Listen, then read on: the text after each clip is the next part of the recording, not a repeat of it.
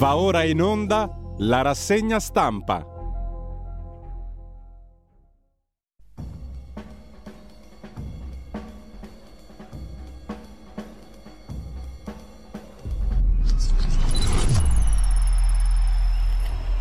Un cordiale buongiorno a tutte le ascoltatrici e a tutti gli ascoltatori da Giulio Cainarca. 7.32, martedì 6 dicembre.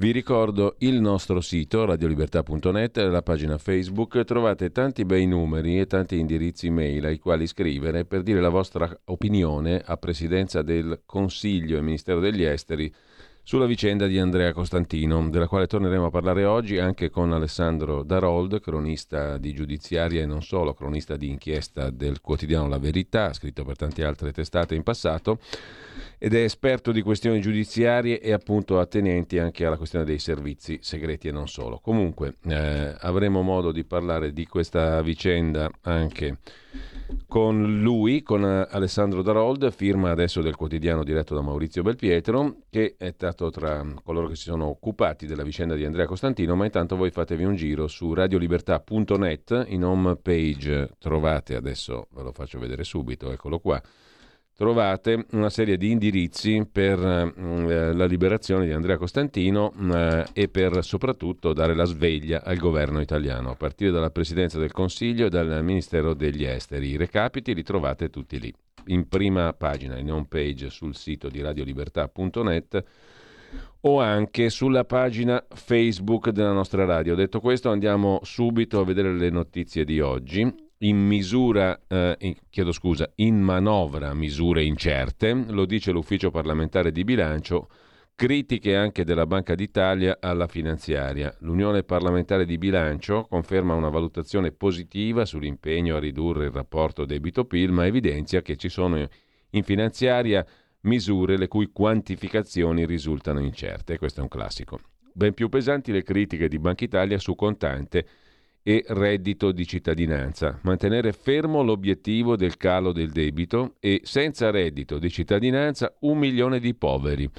Gelo del sottosegretario Fazzolari, fonti del governo precisano, nessuno mette in discussione l'autonomia di Banca Italia dopo la critica del sottosegretario Meloniano.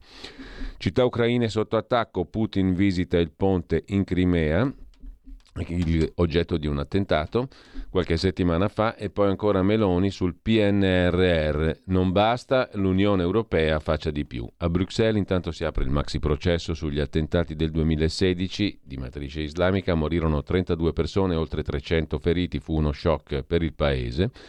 Il Festival delle regioni e delle province autonome ieri tra Milano e Monza, lo vedremo dopo, in alcune mm, questioni che sono emerse, le regioni, le autonomie, eh, i divari, nessuno deve restare indietro, tante belle parole. Eh, Federica, non coinvolgere le, le, regioni, dice il presidente del Friuli Venezia Giulia, è un problema per il paese e appunto mm, altre questioni che affiorano dall'incontro delle regioni italiane.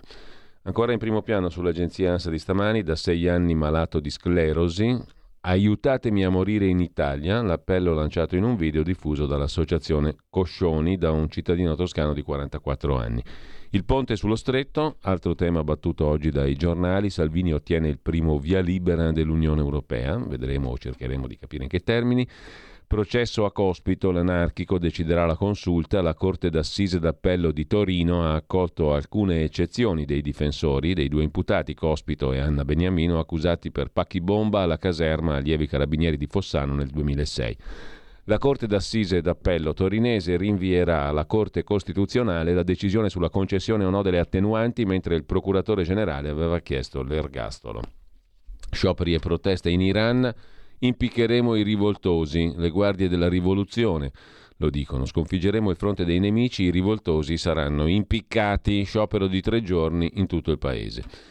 A Venezia contributo per l'accesso, il comune consulta i cittadini dalle 12 di martedì 6 dicembre e fino a sabato sul sito del comune sarà aperta una piattaforma pubblica, scrive l'agenzia ANSA, a partire dalle 12 di domani e fino a sabato 7 gennaio, dalle 12 per la verità di oggi, e fino a sabato 7 gennaio al Comune di Venezia sul sito del Comune sarà aperta una piattaforma sul regolamento per l'istituzione del contributo di accesso alla città antica del comune di Venezia e altre isole minori.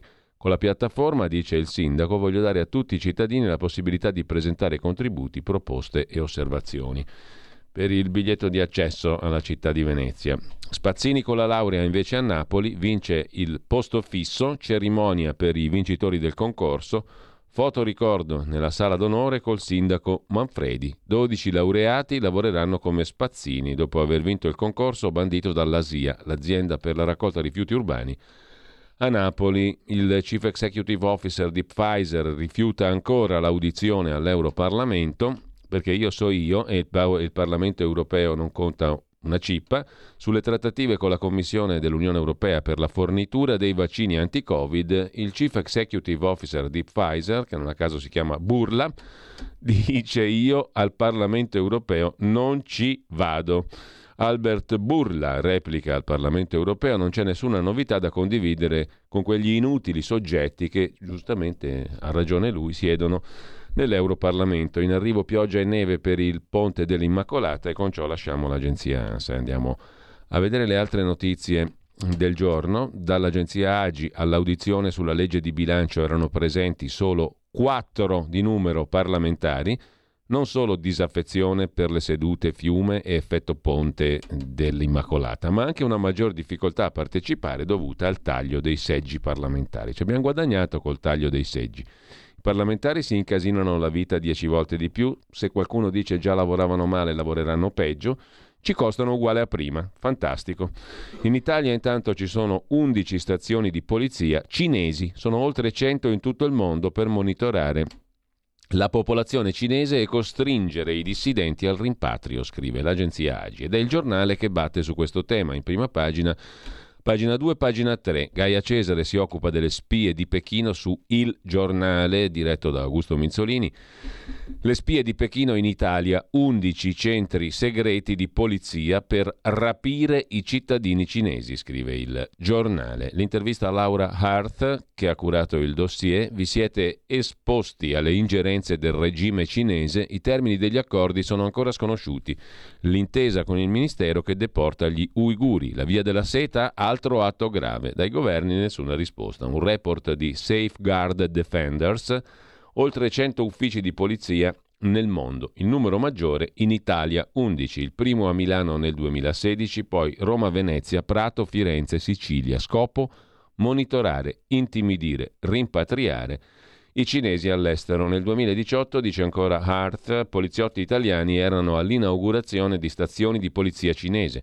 La risposta ufficiale da parte del Ministero dell'Interno, la loro presenza non desta preoccupazione. Commento di Gian Michele Sin da Gentiloni a Conte, così abbiamo ceduto su sicurezza e diritti per fare affari con la Cina di Xi Jinping, prima intesa nel 2015 per pattugliamenti congiunti, protocollo rafforzato nel 2017, il ruolo del Movimento 5 Stelle negli accordi con Pechino, che apre 11 stazioni di polizia cinese in Italia.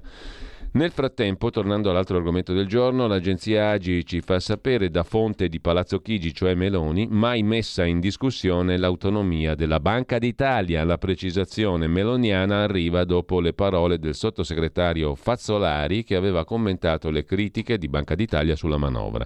Aveva detto Fazzolari esprime la logica delle banche. Le banche sono azioniste di Banca Italia e dunque, intanto Tajani osserva il ministro degli esteri, potete scrivergli sul caso di Andrea Costantino, andate a vedere.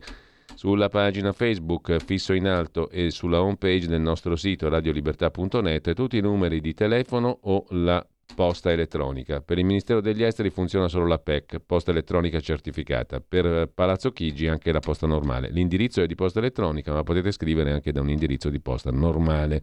A Giorgia Meloni. Tajani intanto dice che il tetto al contante a 5.000 euro non facilita l'evasione. Sulla stampa e sui contanti parla oggi Francesco Lollobrigida cognato della Premier, del Premier e Ministro dell'Agricoltura e della Sovranità Alimentare. Sui contanti siamo pronti a correggerci. Il PNRR è impossibile spendere i fondi, dice il numero due di Fratelli d'Italia e Ministro dell'Agricoltura e della Sovranità. Giusto appunto alimentare. Nessuna critica sull'impianto della manovra. Il piano europeo PNRR, scritto senza strategia, la macchina dello Stato non è adeguata Non si tocca la stretta al reddito di cittadinanza, discutiamo solo gli aspetti chiave della finanziaria. Per chi, vu- per chi, lo vuole il lavoro non manca, il dibattito sul decreto flussi di immigrati da far arrivare in Italia lo dimostra. Meloni farà il decreto flussi immigrati. Il cambio di governo non ha inciso sui ritardi del PNRR. Già si sapeva che non tutto era realizzabile. Su Bancomat e Carte, il punto del quotidiano nazionale, giorno nazionale del Carlino, commissioni che sono scese al 2%, ma ai negozianti non basta. Agli esercenti il POS può costare 3.700 euro all'anno, solo vantaggi per i clienti. Intanto l'antitrust blocca gli aumenti per i prelievi di contante dagli sportelli del bancomat dagli ATM e mm, i costi aggiuntivi sulle transazioni sono diminuiti dal 17 al 22 c'è stato un taglio fino al 63%. Così cambia il potere a Palazzo Chigi, invece il titolo dell'articolo di Filippo Caleri sul Tempo di Roma a proposito dello spoil system. Oggi scadono i termini spoil system, chi resta e chi lascia tra i grandi burocrati, i mandarini di palazzo, in questo caso la Presidenza del Consiglio, nuovi ingressi al Dipartimento Trasformazione Digitale, l'ex capo Protezione Civile Borrelli, al Dipartimento Politiche di Coesione Michele Palma, che ottiene la promozione dal grado precedente, nell'ufficio politiche europee l'ingresso del direttore generale delle finanze che si occupa della riforma del patto di stabilità, al DIPE la nomina di Veca richiesta dal sottosegretario Morelli si scontra con la fronda di alcuni dirigenti interni.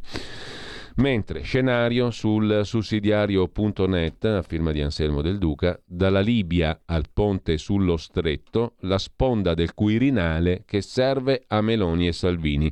Al dossier sul tavolo di Giorgia Meloni ieri si è aggiunto anche quello del doppio allarme lanciato da Banca Italia e dall'Unione parlamentare di bilancio sui conti. Tutte le questioni aperte e la necessità di avere il filo diretto con Mattarella e il supporto del Quirinale. Mentre Mauro Bottarelli, sempre sul sussidiario.net, si occupa della dipendenza da Unione Europea e Banca Centrale Europea che diranno a Giorgia Meloni cosa fare. L'Italia è di fatto dipendente dalla Banca Centrale Europea e si fa dettare le mosse dall'Unione Europea. Tanto vale allora evitare no ideologici al MES il meccanismo europeo di stabilità è il fondo salva stati usato a suo tempo per la Grecia nel 15 per investire nella sanità, scrive Bottarelli. Sul contante, siamo sempre al sussidiario.net, un altro pezzo di Paolo Annoni, è la Germania a smentire la Banca d'Italia. A chi giova avere un'economia più fragile? Che succede? Che Banca Italia critica la manovra del governo Meloni per l'innalzamento del tetto al contante. Dice no, Banca d'Italia. Ma la Germania va in direzione opposta e sta preparando un mega piano di immissioni di moneta sonante, di banconote nell'economia tedesca. L'Unione Europea intanto è pronta a finanziare lo studio di fattibilità sul ponte di Messina, scrive l'agenzia Agi. Soddisfazione di Salvini, primo passaggio storico, è un collegamento stabile, completa un corridoio europeo fondamentale, unisce il Mediterraneo alla Scandinavia. Entro due anni l'avvio dei lavori. Gli scandinavi verranno giù a vedere che meraviglia che è il ponte sullo stretto di Messina. È parte del TEN-T, è incluso, è una connessione essenziale, a parte l'inclusione che già c'era, questo è un progetto molto importante per il governo italiano, quello di cui abbiamo discusso. In più col ministro alle infrastrutture Salvini, sono i passi successivi, ci siamo dimostrati pronti aspettando un progetto buono e solido, aspettando un progetto buono e solido per finanziare la prima fase di fattibilità così che poi il progetto decolli, perché a parte l'intenzione o una linea sulla cartina, dobbiamo avere un progetto e poi iniziare la fase di preparazione per la costruzione. Sono le parole della commissaria europea ai trasporti Adina Valean al termine del Consiglio Trasporti a cui ha partecipato Matteo Salvini. Non è che abbia detto cose entusiasmanti la commissaria europea ai trasporti, a parte l'intenzione o una linea sulla cartina, dobbiamo avere un progetto. Andiamo bene, direbbero a Roma. Talché Repubblica parla di mezza apertura europea al ponte sullo stretto che fa esultare Salvini. Il pezzo è di Claudio Tito da Bruxelles, il leader leghista al vertice dei ministri europei. Negli ultimi 50 anni gli entusiasmi sul ponte stretto di Messina sono state fiammate seguite da delusioni. La disponibilità dell'Unione Europea a finanziare l'eventuale progetto non può essere allora sovrastimata, scrive Repubblica. Su Dagospia una dagonota, questo ponte sa da fare. Dopo l'incontro con Adina Valean, commissaria europea ai trasporti, Salvini ha incassato la promessa che l'Europa si impegnerà a contribuire ai finanziamenti del ponte sullo stretto di Messina. Ma in cambio l'Unione Europea chiede di vedere il progetto. Com'è che ha detto la commissaria? che il cosiddetto ponte per ora è un'intenzione, una linea sulla cartina. Dobbiamo avere un progetto e poi iniziare la fase di preparazione per la successiva effettiva costruzione. Andiamo bene, giusto appunto.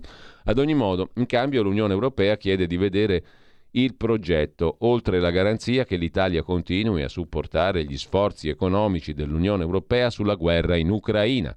C'è un ponte, per usare appunto l'espressione giusta, tra mh, mm, il ponte, c'è un ponte tra il ponte sullo stretto e, e la guerra in Ucraina. Ma Salvini, che battaglia per il ponte, è lo stesso che nel 16 diceva di non voler spendere migliaia di euro per un ponte in mezzo al mare, visto che il 90% delle ferrovie in Sicilia è a binario unico? Domanda Dago Spia, che poi si occupa di ciò che ha scritto Felice Manti ieri per il giornale, ma vedremo l'aggiunta di oggi, c'è un altro articolo, zona rossa o giallo rossa? Il giornale va in difesa di Attilio Fontana, dopo che il quotidiano Domani di Carlo De Benedetti ha tirato fuori una mail del 28 febbraio 2020 in cui la regione avrebbe chiesto di evitare la zona rossa per la provincia di Bergamo. Secondo il giornale, invece, a non volere la zona rossa furono i comuni a guida PD per questioni economiche e Conte aveva comunque l'ultima parola sulla decisione, mentre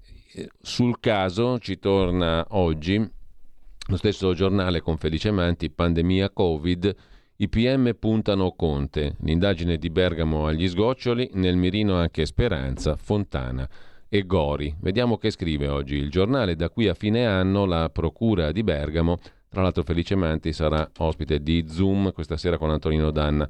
Da qui a fine anno la Procura di Bergamo chiuderà l'indagine che potrebbe toccare nomi eccellenti. Uno fra tutti potrebbe essere indagato Giuseppe Conte, ex ministri e membri del Comitato Tecnico Scientifico. Sui capi d'accusa ancora c'è il confronto dentro la Procura di Bergamo. L'indagine potrebbe colpire anche l'ex ministro alla salute, Speranza, ex dirigenti della sanità, amministratori locali, il sindaco di Bergamo Gori, il governatore lombardo Fontana.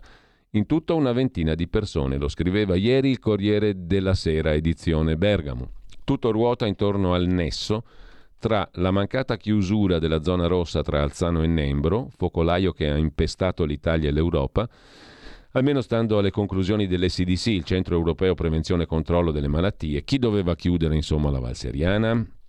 Il governo, come dice il decreto legge 23 febbraio del 20, il presidente di regione, i sindaci, come già successo a Codogno, quante persone si potevano salvare? Statisticamente dalle 2.700 alle 4.200 vite si potevano salvare. I numeri arrivano dalla consulenza teoricamente secretata del professor Andrea Crisanti, perito della Procura passato al PD come senatore. Per le rivelazioni sulla perizia ai giornali che avrebbero fatto infuriare il procuratore di Bergamo Chiappani, il senatore del PD ora rischia l'indagine per violazione del segreto istruttorio.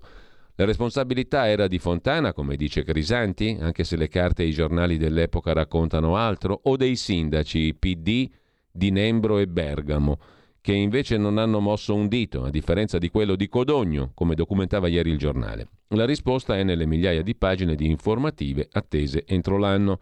Sappiamo che l'allora Premier Conte si rimangiò la decisione di chiudere la Val Seriana il 3 marzo del 2020. Le forze dell'ordine, arrivate a Verdellino e Osio, sotto, e Osio sotto il 6 marzo, tornarono indietro. Il perché è coperto dal segreto militare, opposto alla giornalista Manuela D'Alessandro dell'agenzia AGI, la quale si mosse con l'ok della Procura per scoprire i veri motivi della retromarcia di Conte. Le zone rosse costano troppo, vanno usate con parsimonia, avrebbe detto l'ex premier, che qualche giorno dopo chiuderà l'Italia in un lockdown per qualcuno inutile, perché alcune mascherine farlocche sdoganate allegramente con artifici giuridici, soprattutto quelle dell'ex commissario all'emergenza Arcuri, anziché fermare i contagi, già in atto da giorni, secondo il presidente dell'AIFA Giorgio Palù, potrebbero averli amplificati. A quanto risulta al giornale, il 3 marzo l'assessore alla sanità lombardo, Gallera, chiede ai tecnici dell'Istituto Superiore Sanità e al ministro Speranza che fare nella Bergamasca, visti i numeri preoccupanti. Giovanni Rezza dice chiudiamo, Silvio Brusaferro frena, vediamo. Il 4 Gallera dice abbiamo chiesto al ministro Speranza quali orientamenti abbia il governo, siamo pronti a qualsiasi misura. Arriva il decreto che Conte non firma. Il governo, dando retta ai tecnici, si fa sfuggire la situazione e il resto è storia. Poi c'è il tema del piano pandemico.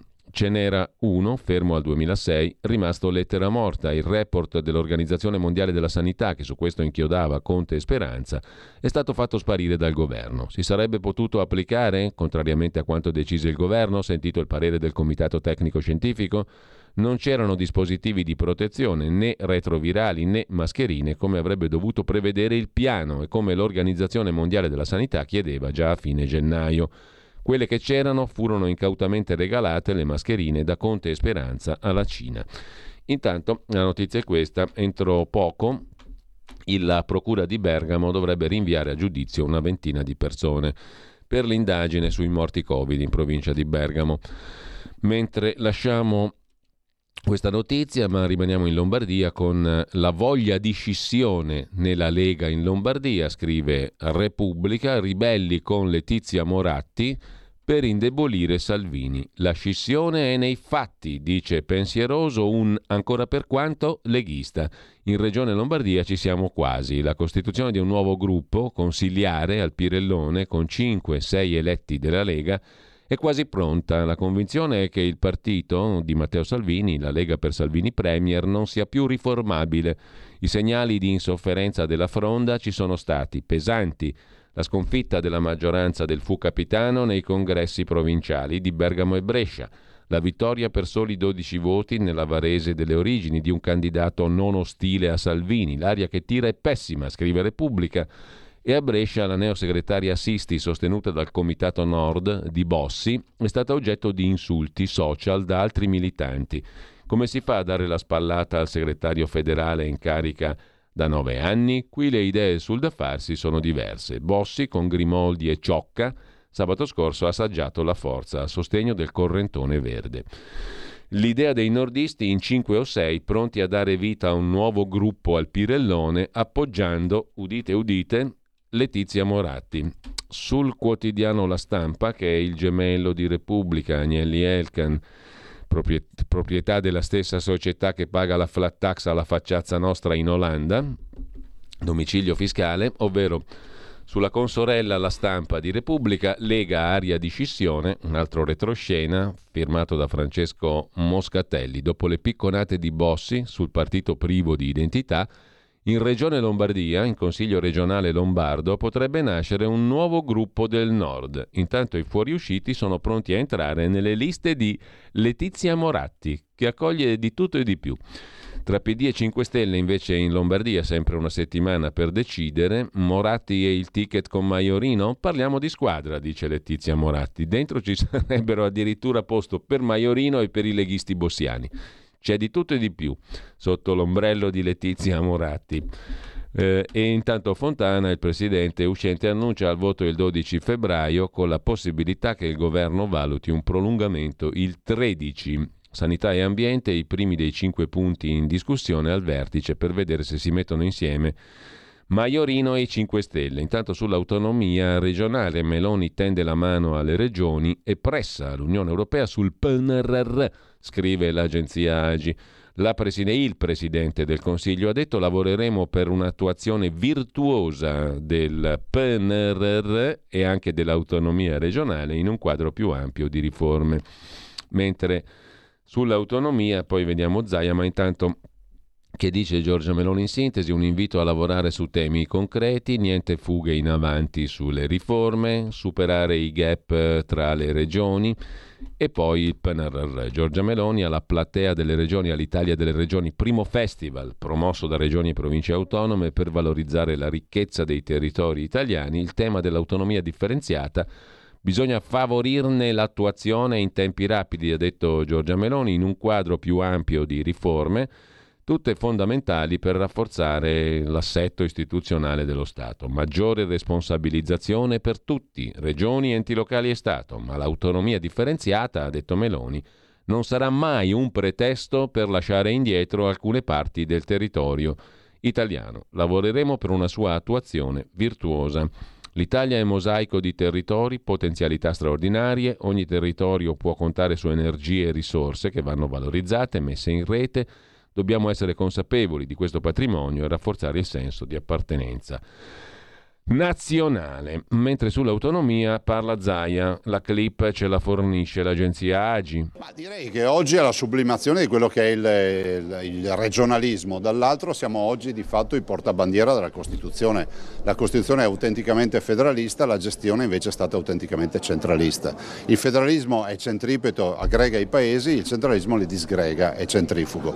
Diciamo che la, l'autonomia il regionalismo che noi immaginiamo non è la secessione dei ricchi come qualcuno vorrebbe far credere ai cittadini, ma è una vera assunzione di responsabilità.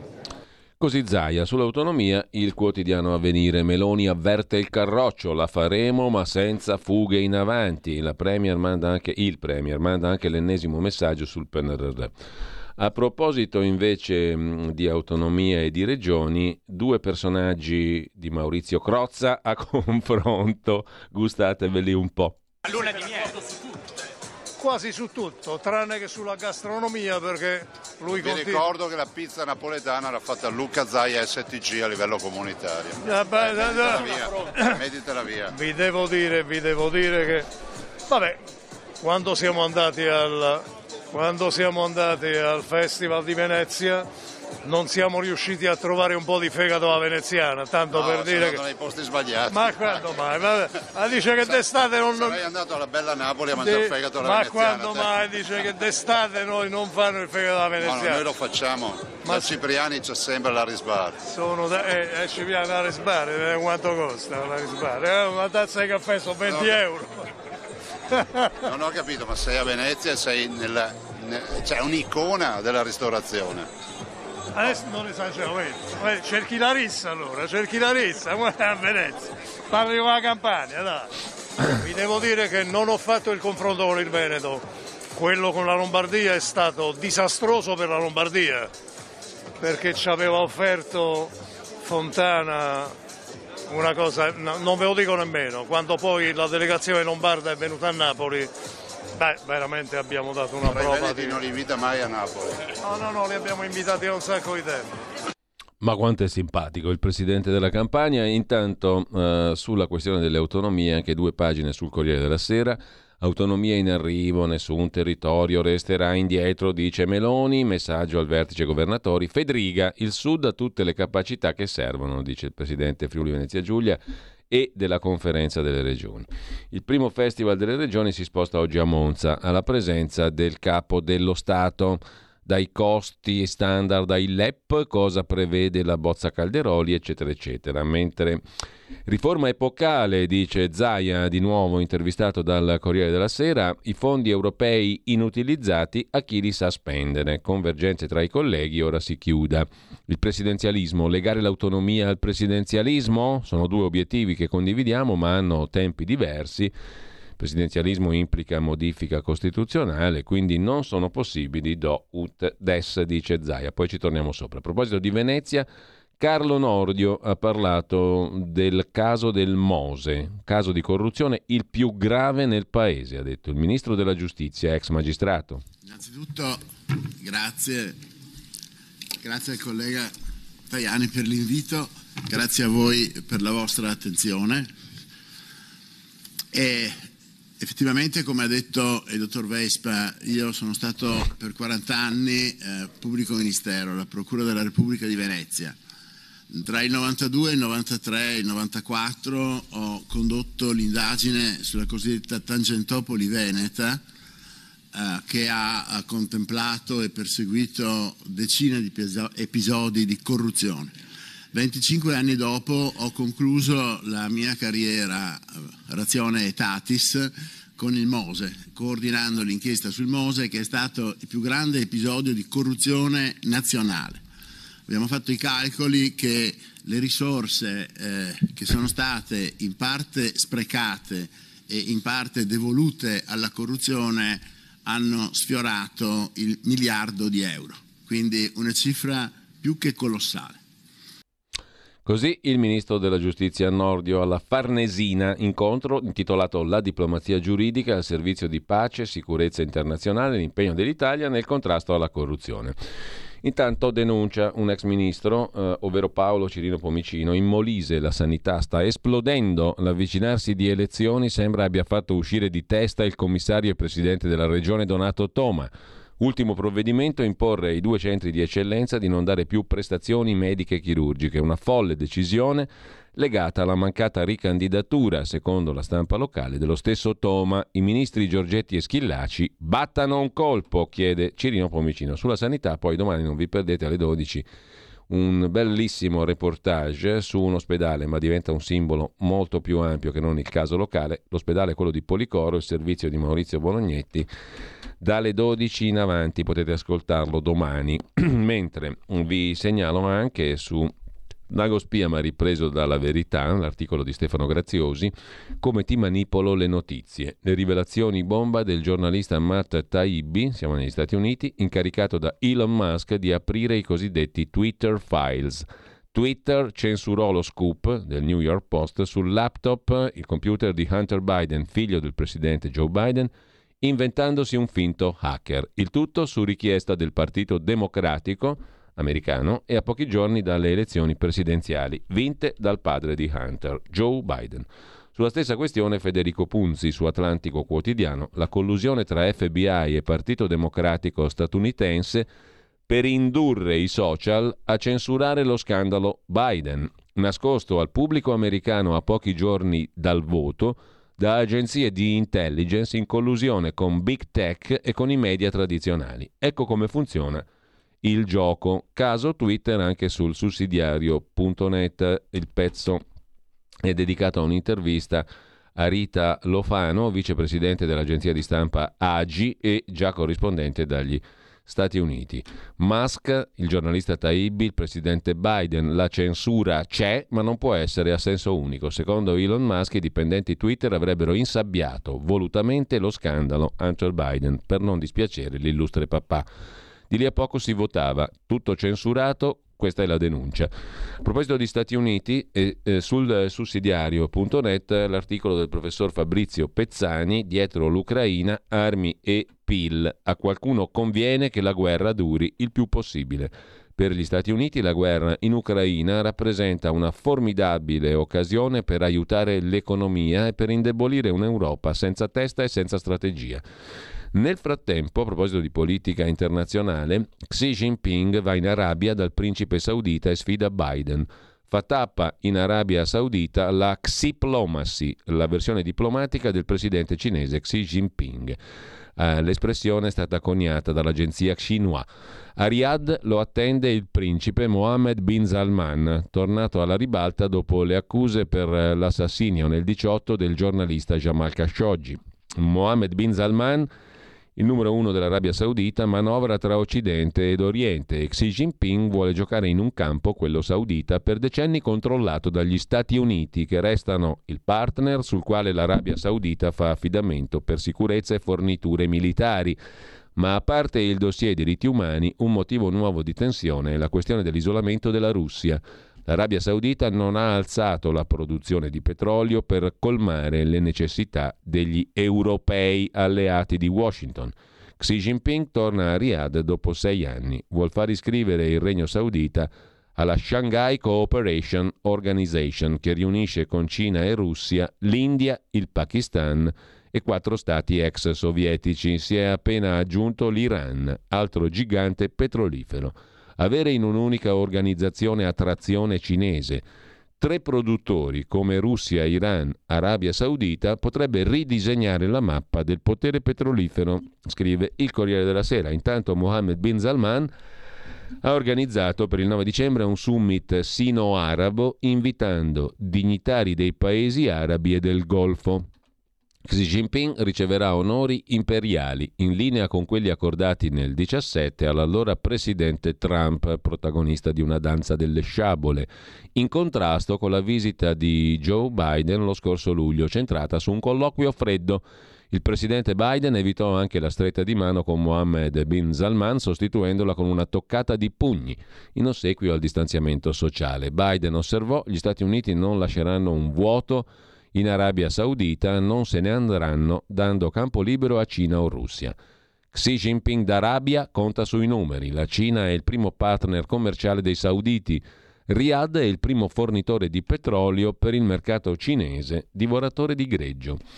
Sulla verità, Camilla Conti si occupa invece del vecchio asse Arabia Saudita-Stati Uniti, pronto a mettere un miliardo nel piatto per la banca svizzera Credit Suisse. Secondo il Wall Street Journal, l'accordo sarebbe tra il principe ereditario Mohammed bin Salman e l'ex chief executive officer di Barclays Bob Diamond.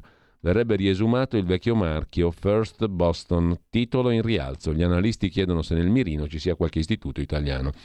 E poi veniamo alla cosa simpatica di oggi, un lettore che ha segnalato inizialmente ad Agospia che navigando, navigando si è imbattuto in due interessanti indirizzi online. Lasciando nome e mail riceverete un PDF, una brochure contenente 11 foto della moglie del deputato con gli stivali. Sumaoro, la moglie è Lilian Murekatete. Vi consiglio di darci uno sguardo. Un bel servizio hot porno soft della moglie di Sumaoro, quella bella signorina dai modi accoglienti, sembrerebbe la compagna di Sumaoro. Lei o una donna che le assomiglia? Invece è lei o non è lei? È proprio lei, sostanzialmente. Fa sapere Dago Spia e um, Dago Spia poi integra il... Aspettate un attimo perché ci siamo incartati. Allora, un attimo soltanto. Eh, le foto hot, eccole qua, di Lilian Murekatete risalgono a dieci anni fa. Per quel servizio il fotografo non è stato pagato e neanche i lavoratori della cooperativa per gli immigrati Caribù. Scrive ancora Dagospia. Mm, parla Elio Carchidi o Carchidi, eh, il fotografo. Quanto è costato il servizio hot della signora mm, Sumahoro? Nulla. La signora ritratta non ha pagato le foto, si è invece occupata dell'ambientazione del look. Di solito si trovano accordi tra la modella e il fotografo e si spera di poter vendere a giornali e riviste le foto. All'epoca non andò. Ma perché Lilian, la moglie del Sumaoro, voleva a tutti i costi foto con le zinne di fuori e il pelo all'aria? Ho clienti di ogni tipo, dice il fotografo, capitano anche signore che vogliono fare le modelle o le attrici era una richiesta abbastanza usuale. La compagna di Sumaoro sognava forse una carriera nel cinema o nella tv. Della questione si occupano anche sulla verità Giacomo Amadori e François de Tonquedec stamattina.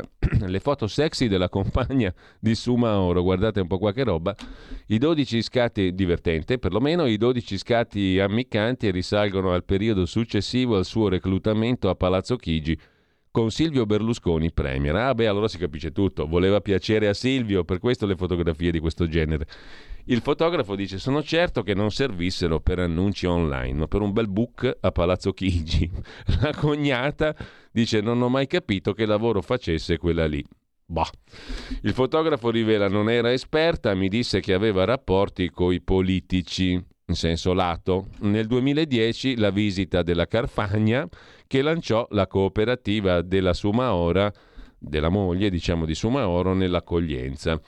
Così sul quotidiano La Verità, ma c'è anche la prima pagina c'è anche la prima pagina del quotidiano Libero. A proposito di personaggi femminili famosi, uno più famoso per il momento, beh, la, la moglie di Sumaoro, del deputato con gli stivali, è famosa, per carità, ma ben famosa è anche la ex moglie del commissario Covid e presidente di Invitalia da tantissimi anni, Domenico Arcuri. Eh, che attualmente sta con il calciatore Tardelli. Cioè stiamo parlando di lei, ovvero di Mirta Merlino. Urla, cornetti, creme, cerette, le denunce dei collaboratori alla 7. Tutte le bizze della diva Mirta Merlino. Padroni del vapore, gli aneddoti anonimi sulle angherie della Merlino, la protesta ufficiale del sindacato. È una donna incivile verso i lavoratori e influenza il rinnovo dei contratti dei precari. Tutto è cominciato il 30 novembre con un comunicato sindacale che è stato affisso poi nelle bacheche della sede di La 7 a Roma. La rappresentanza sindacale unita ha riferito all'azienda segnalazioni numerosissime pervenute dai lavoratori sull'atteggiamento della giornalista Mirta Merlino.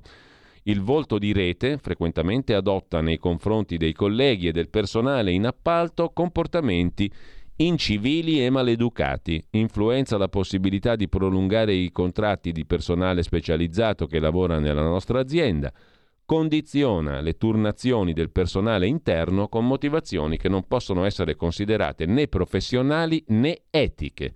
La dura denuncia della rappresentanza sindacale unita è stata il lampo. Da quel giorno, scrive il Fatto Quotidiano stamattina, è piovuto un diluvio di assurde, grottesche, quasi comiche denunce sulle presunte angherie di Mirta Merlino e sulle sue bizze da star. Denunce ovviamente anonime, le hanno riportate per giorni da Gospia e Fanpage. Chi lavora con la diva Mirta Merlino racconta come pochi giorni fa sia arrivata in sede tutta infreddolita e abbia chiesto a uno degli assistenti di studio di riscaldarle la testa con un phon, salvo poi dare in escandescenze accusando il malcapitato di scompigliarle l'acconciatura. Tremende, secondo gli anonimi accusatori, le reazioni della conduttrice a inconvenienti veniali o a errori di chi lavora con lei. Lanci di sgabello, sceneggiate perché il cornetto e il tè della colazione non erano all'altezza delle aspettative, angherie e sfoghi padronali sugli assistenti, con parole pronunciate dalla Merlino del tipo siete a mia disposizione 24 ore su 24. A più di qualcuno sono spettate mansioni non edificanti e non in linea con la professione. C'è chi ha dovuto prenotarle la ceretta, chi le ha portato i vestiti in tintoria o il cane dal veterinario, perché si vede che Tardelli o l'ex marito Arcuri erano occupati. Un anonimo lavoratore di Lassette ha raccontato ad Agospia questo retroscena. Lei arriva alle 10, 10.30 per andare in onda alle 11. Tu devi spiegarle la puntata mentre si lava i capelli e qualcuno le deve spalmare la crema ai piedi. E ancora una gola profonda racconta, insulta i giornalisti e i produttori in maniera pesante, è il quinto assistente di studio che licenzia in diretta, l'ultimo due giorni prima che uscisse il comunicato sindacale contro di lei e poi lancia le spazzole in faccia alle parrucchiere e c'è chi deve occuparsi del suo abbigliamento, dalle scarpe alla biancheria intima. Chi si occuperà delle mutande della Merlino alla 7? In attesa che Merlino rettifichi o smentisca, o che la 7 proferisca una parola su questi scenari da padrona del vapore, se ne può trarre una considerazione psicologica, scrive Marco Franchi sul Fatto Quotidiano. Pochi mestieri possono sollecitare in chi li pratica un distacco dalla realtà tanto vertiginoso. I giornalisti hanno insomma un drammatico problema, narcisismo. Non tutti certo, ma in ogni redazione c'è almeno un esimio portatore di questo virus. E qui a Radio Libertà ne sanno qualcosa tutti, perché il direttore è fatto così, come la Mirta Merlino. Tutte le bizze del direttore usciranno da qui e sarà un casino. Intanto in Qatar, birre e puttane, titola per eh, farla corta Dagospia dal sito ilnapolista.it. Nonostante la supervisione stretta di vendita e consumo di alcol, in luoghi specifici è possibile gustarlo e anche la prostituzione non si nasconde. Un editoriale dell'Equipe evidenzia come il governo del Qatar si sia addolcito per accontentare le orde di tifosi arrivati per i mondiali. Giovani donne, soprattutto dell'Africa, si aggirano in mezzo ai tifosi. Permettono molte cose durante la Coppa del Mondo. Quanto durerà questa tolleranza? Cioè una volta finito il mondiale, niente birre e niente puttane, perlomeno non così facilmente. Cambiando completamente argomento e prima di andare alle prime pagine dei quotidiani che come vedete sono sempre meno interessanti perché ci arriviamo troppo in fondo, chi se ne fotte più dei quotidiani della carta stampata, comunque al di là di questo tempi.it si occupa di cosa c'è che non va nella carne artificiale. Gli studi che dicono che sia più ecologica e compatibile con l'ambiente sono esagerati, in realtà ci sono diverse ragioni per essere contrari, scrive in primo piano Rodolfo Casadei. Sempre su Tempi vi segnalo un altro pezzo di Paolo Manzo sul Nicaragua, dove Ortega, ex cattolico, mette la Madonna agli arresti domiciliari. Il regime ha vietato a popolo e parrocchie le tradizionali processioni per la festa dell'Immacolata tra due giorni. È solo l'ultima restrizione contro la Chiesa cattolica, sempre più perseguitata in Nicaragua. Ciumbia, abbiamo adesso la possibilità di andare a vedere le prime pagine e le prime pagine dei quotidiani di oggi. Eh, eh, Eccole qua, un attimo solo che ci arriviamo come al solito, sempre che siano disponibili. Così dobbiamo ricollegarci all'edicola, un attimo di pazienza e poi sfogliamo con enorme piacere le prime pagine dei quotidiani di oggi, partendo dall'ordine in cui ci rappresenta la nostra edicola, Avvenire il quotidiano di ispirazione cattolica, si apre con la rivoluzione morale, in Iran sale di intensità la mobilitazione dei giovani, tre giorni di sciopero nelle città, ma i Pasdaran annunciano presto messi a morte i manifestanti condannati. Altra pioggia di missili su Kiev e poi Banca Italia che critica il governo su reddito di cittadinanza, POS e contanti e Flat tax, mentre Meloni frena sulle autonomie, sintetizza il quotidiano cattolico, anzi di ispirazione cattolica. Il Corriere della Sera mette in apertura la manovra e le critiche su contante e stop al reddito di cittadinanza, ma anche critiche sulla flat tax da parte della Banca d'Italia. Il governo dice andiamo avanti senza polemiche. Il sottosegretario Fazzolari annuncia sul super bonus 110% niente proroga. E poi l'intervista a Luca Zaia di cui abbiamo detto e ancora a centropagina raid sul territorio russo, colpiti aeroporti militari, Putin visita la Crimea e Mosca reagisce. Missili su due aeroporti militari russi, per Mosca un attacco di droni ucraini, mentre l'Ucraina con Kiev e altre città vive una pesantissima emergenza, blackout e gelo. Un razzo cade in Moldavia, Putin visita il ponte di Crimea riparato dopo l'attentato di ottobre.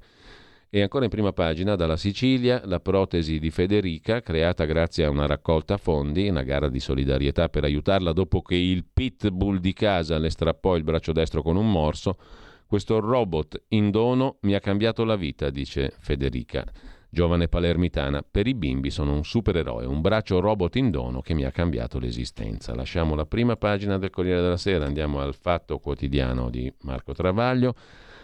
Apertura dedicata al caso Open, la fondazione di Matteo Renzi. Renzi spiattella un segreto del Copasir. La lettera del PM turco nel libro del senatore non poteva averla Renzi. Di chi è la manina che gli ha mandato la lettera che Renzi non poteva avere che ha messo nel libro? Nordio invia gli ispettori a Firenze e lui divulga un atto mai depositato. Le domande a cui non hanno mai risposto Renzi e suo papà, Babbo Tiziano, sul caso Consip oggi in aula, i punti che devono ancora chiarire. E poi, sempre dalla prima pagina del fatto, anche Banca Italia e Unione Parlamentare Bilancio bocciano la manovra. Conte incontra oggi Landini, CGL e poi Bonomi, presidente della Confindustria. Ideona di Nordio, impunità a chi parla, pene più basse per le mazzette se parli, se racconti. Impunità a chi paga tangenti e poi collabora. Ridurre le leggi, l'altra idea del ministro di giustizia. In prima pagina ancora Erdogan pronto a cacciare i curdi, parla il generale Abdi in Siria e poi la guerra in Ucraina, Kiev attacca Mosca. Come abbiamo visto, Mentre Marco Travaglio si occupa della manovra a Meloni nell'articolo di fondo, manovra bocciata da Banca Italia, Corte Conti, Istat, CNEL, UPB, docenti, studenti, sanitari, pazienti, sindacati, Confindustria, cattolici, atei, pensionati, giovani, gente di mezza età, Unione Europea, italiani, nord e sud. E la Madonna. E sta sulle palle perfino a Meloni, ha detto che il tetto al post può scendere. Ma a due categorie piace la manovra, gli evasori fiscali e olio e olio, cioè Renzi e Calenda, la coppia più comica del momento. Aveva chiesto i voti per il Draghi 2, previsto in primavera perché Meloni cadrà in sei mesi, ora i pochi elettori che se l'erano bevuta vedono il capocomico Carletto, travestito da Caligola, sovrappeso, cazziare Forza Italia perché non sostiene Meloni e sostenerla lui al posto loro. Intanto la spalla di Rignano, Renzi, annuncia che nel 24 farò cadere Meloni, saremo il primo partito, è il polo della serietà. Si aprirebbe un certo spazio per l'opposizione vera, ma il PD ha il percorso costituente precongressuale che richiede tempo perché prima le idee, poi i nomi. Purtroppo le idee non si sono trovate, si parla solo di nomi. Avvincenti, che scaldano il cuore degli elettori. Bonaccini, renziano sostenuto dai renziani. Ricci era renziano ma piace alla sinistra interna, De Micheli era sottosegretaria, eccetera, eccetera.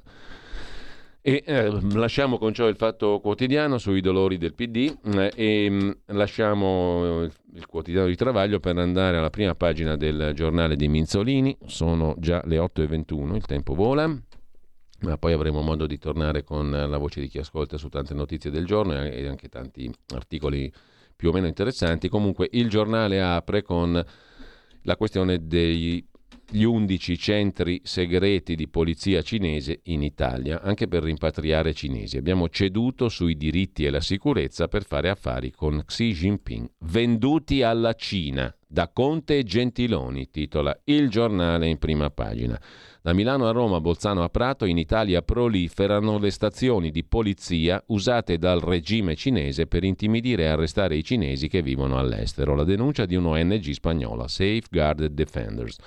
La sinistra trasformista, dietro la nuova Ellis Line, i padrini George Soros e Romano Prodi, l'articolo a pagina 10, e poi Meloni, contrattacco a Banca Italia, pronta però la retromarcia sul POS, sotto traccia, senza aprire fronti diretti, con prudenza, ma con la convinzione che sia arrivato il momento di mandare messaggi chiari. A 45 giorni dalla nascita del governo, Meloni gioca d'attacco, Pubblicamente si limita a un intervento istituzionale all'Italia delle regioni, ma in privato non nasconde fastidio per quel che considera una sorta di accerchiamento, scrive ad Alberto Signore in prima pagina.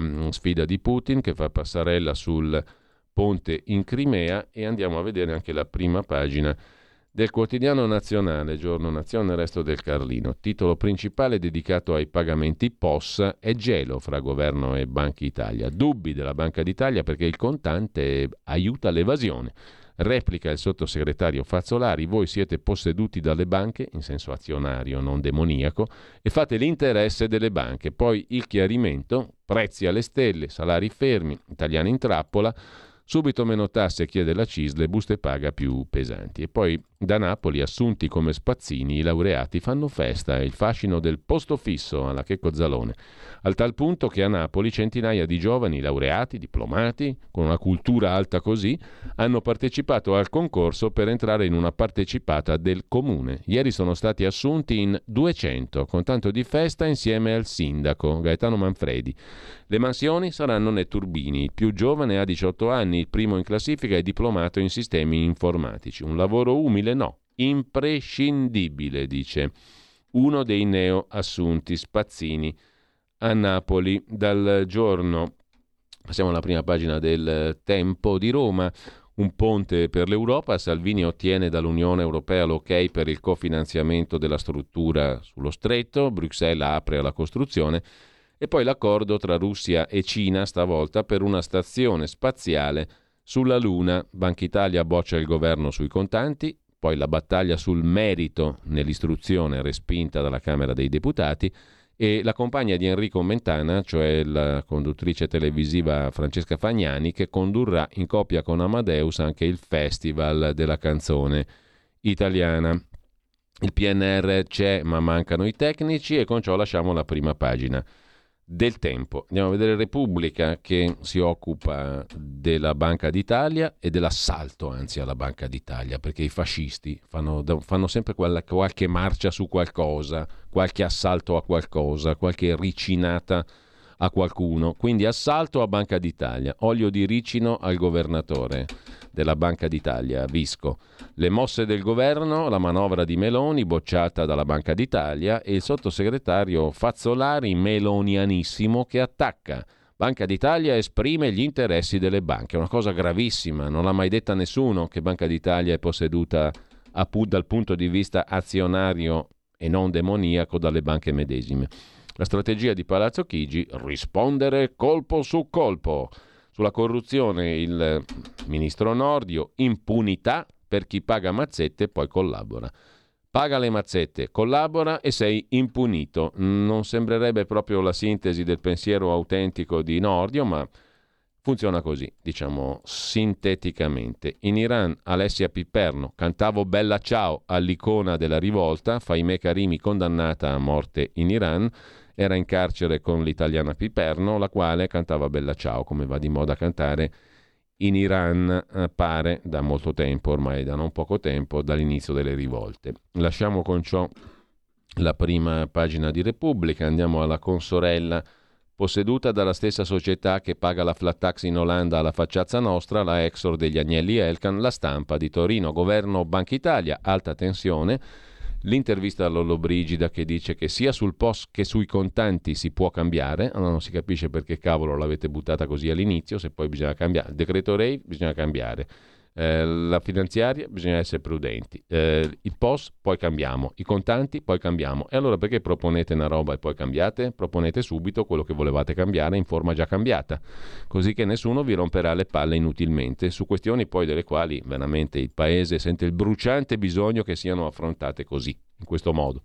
Perplessità si dice, no, è un'opinione, sarà un'opinione di un elettore minoritario.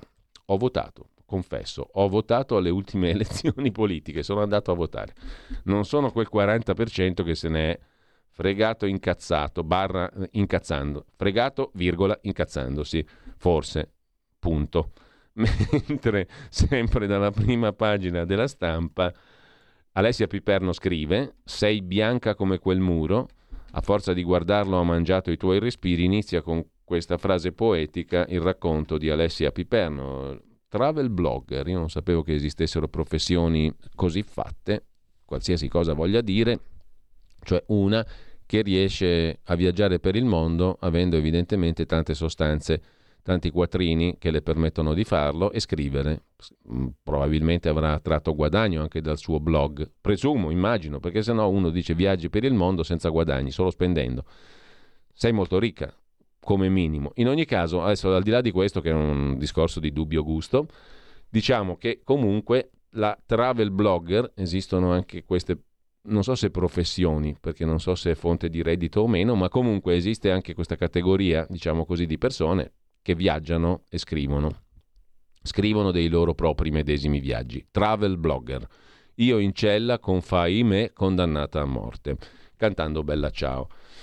Sempre dalla prima pagina della stampa di Torino, mio figlio bruciato vivo alla Thyssen 15 anni fa per il profitto dei ricchi. La Premier ci stia vicino, scrive Graziella Rodinò, pagina 1 e pagina 27 della stampa di Torino di stamani.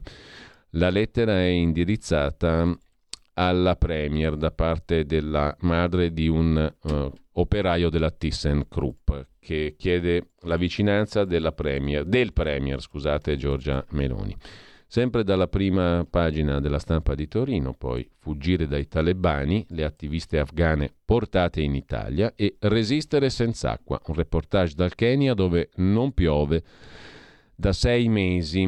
Mm, Derita, presidente storico del Censis, le ferite del ceto medio, classico, e poi Bonaccini Oshline, un'impresa disperata nel PD secondo Federico Geremica. Come va in Angola? È il titolo del buongiorno di Mattia Feltri, ma sono già le 8.30 e noi andiamo a vedere velocissimi la prima pagina della verità di Maurizio Belpietro, dove c'è la sumaorica moglie dell'onorevole con gli stivali in pose eleganti, da cena elegante, eh, prima pagina molto eloquente, Lady Sumaoro, le foto sexy ai tempi di Palazzo Chigi, e poi basta allarmi su Covid e influenza, apre la verità, con un'intervista al responsabile pediatria dell'ospedale Sacco e Buzzi di Milano, il professor Zuccotti, che rassicura non è un'emergenza sanitaria, casomai organizzativa, continua a mancare la medicina del territorio, quindi i genitori sono in ansia e corrono negli ospedali, ma i piccoli non rischiano quasi mai. Lasciamo che i virus circolino tra loro e creino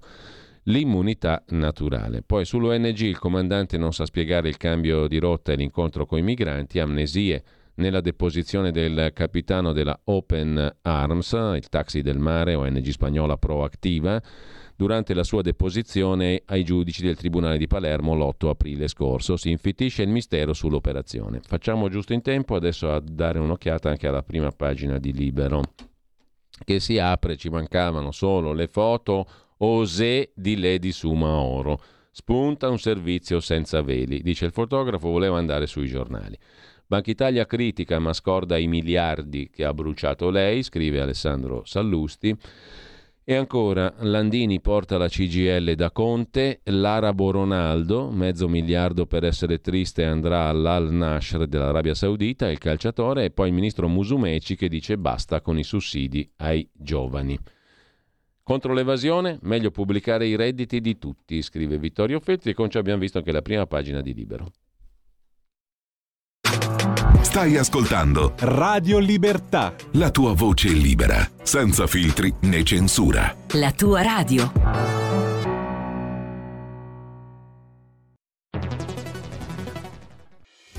Quotidiano di Sicilia, il quotidiano d'Italia, l'informazione che ribalta i luoghi comuni, una vera visione dei fatti, l'Italia vista da sud.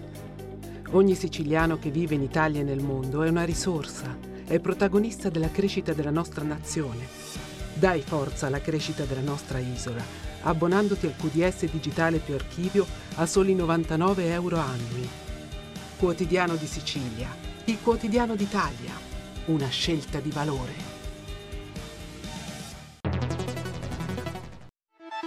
Stai ascoltando Radio Libertà, la tua voce libera senza filtri né censure, la tua radio.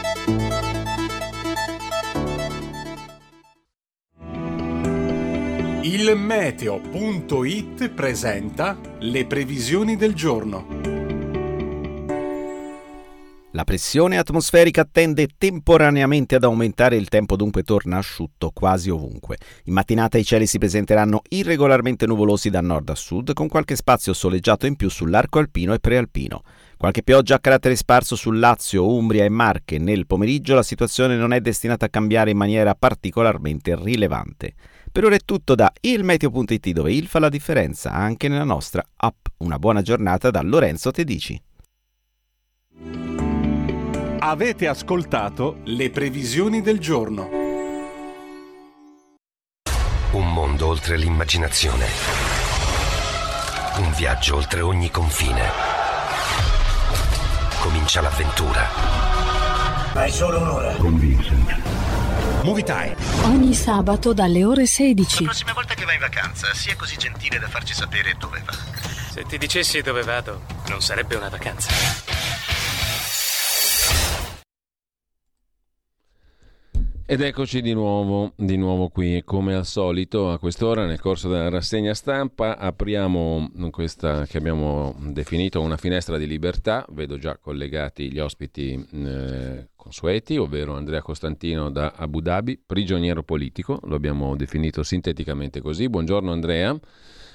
Buongiorno. Collegata con noi anche Stefania, giudice da Milano, la sua compagna, che da 21 mesi sta cercando in tutti i modi di venire a capo di questa assurda storia e mh, graditissimo ospite questa mattina Alessandro Darold, firma di primo piano del quotidiano La Verità, scritto per tante altre testate, cronista di inchiesta, che ringrazio per la sua disponibilità. Buongiorno Alessandro e grazie.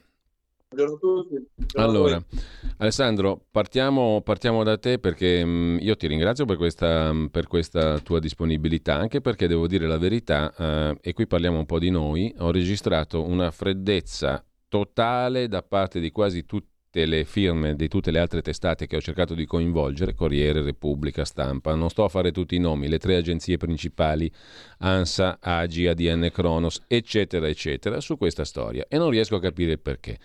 Tu che sei molto più fine di me nel capire determinati meccanismi, e lo dico perché hai pubblicato libri e inchieste dove sei andato a fondo sui meccanismi anche occulti del potere, per farla sintetica, ma vera, perché perfettamente credo eh, questo anche lo spirito con cui lavori e mm, cerchi di farci capire a noi lettori come si, come si, muovono determinati ambienti e meccanismi, mi devi, ti chiedo una spiegazione, ti, che idea ti sei fatto Intanto partiamo da qui, dal clamoroso silenzio, dall'assordante silenzio intorno al caso di Andrea Costantino. Perché?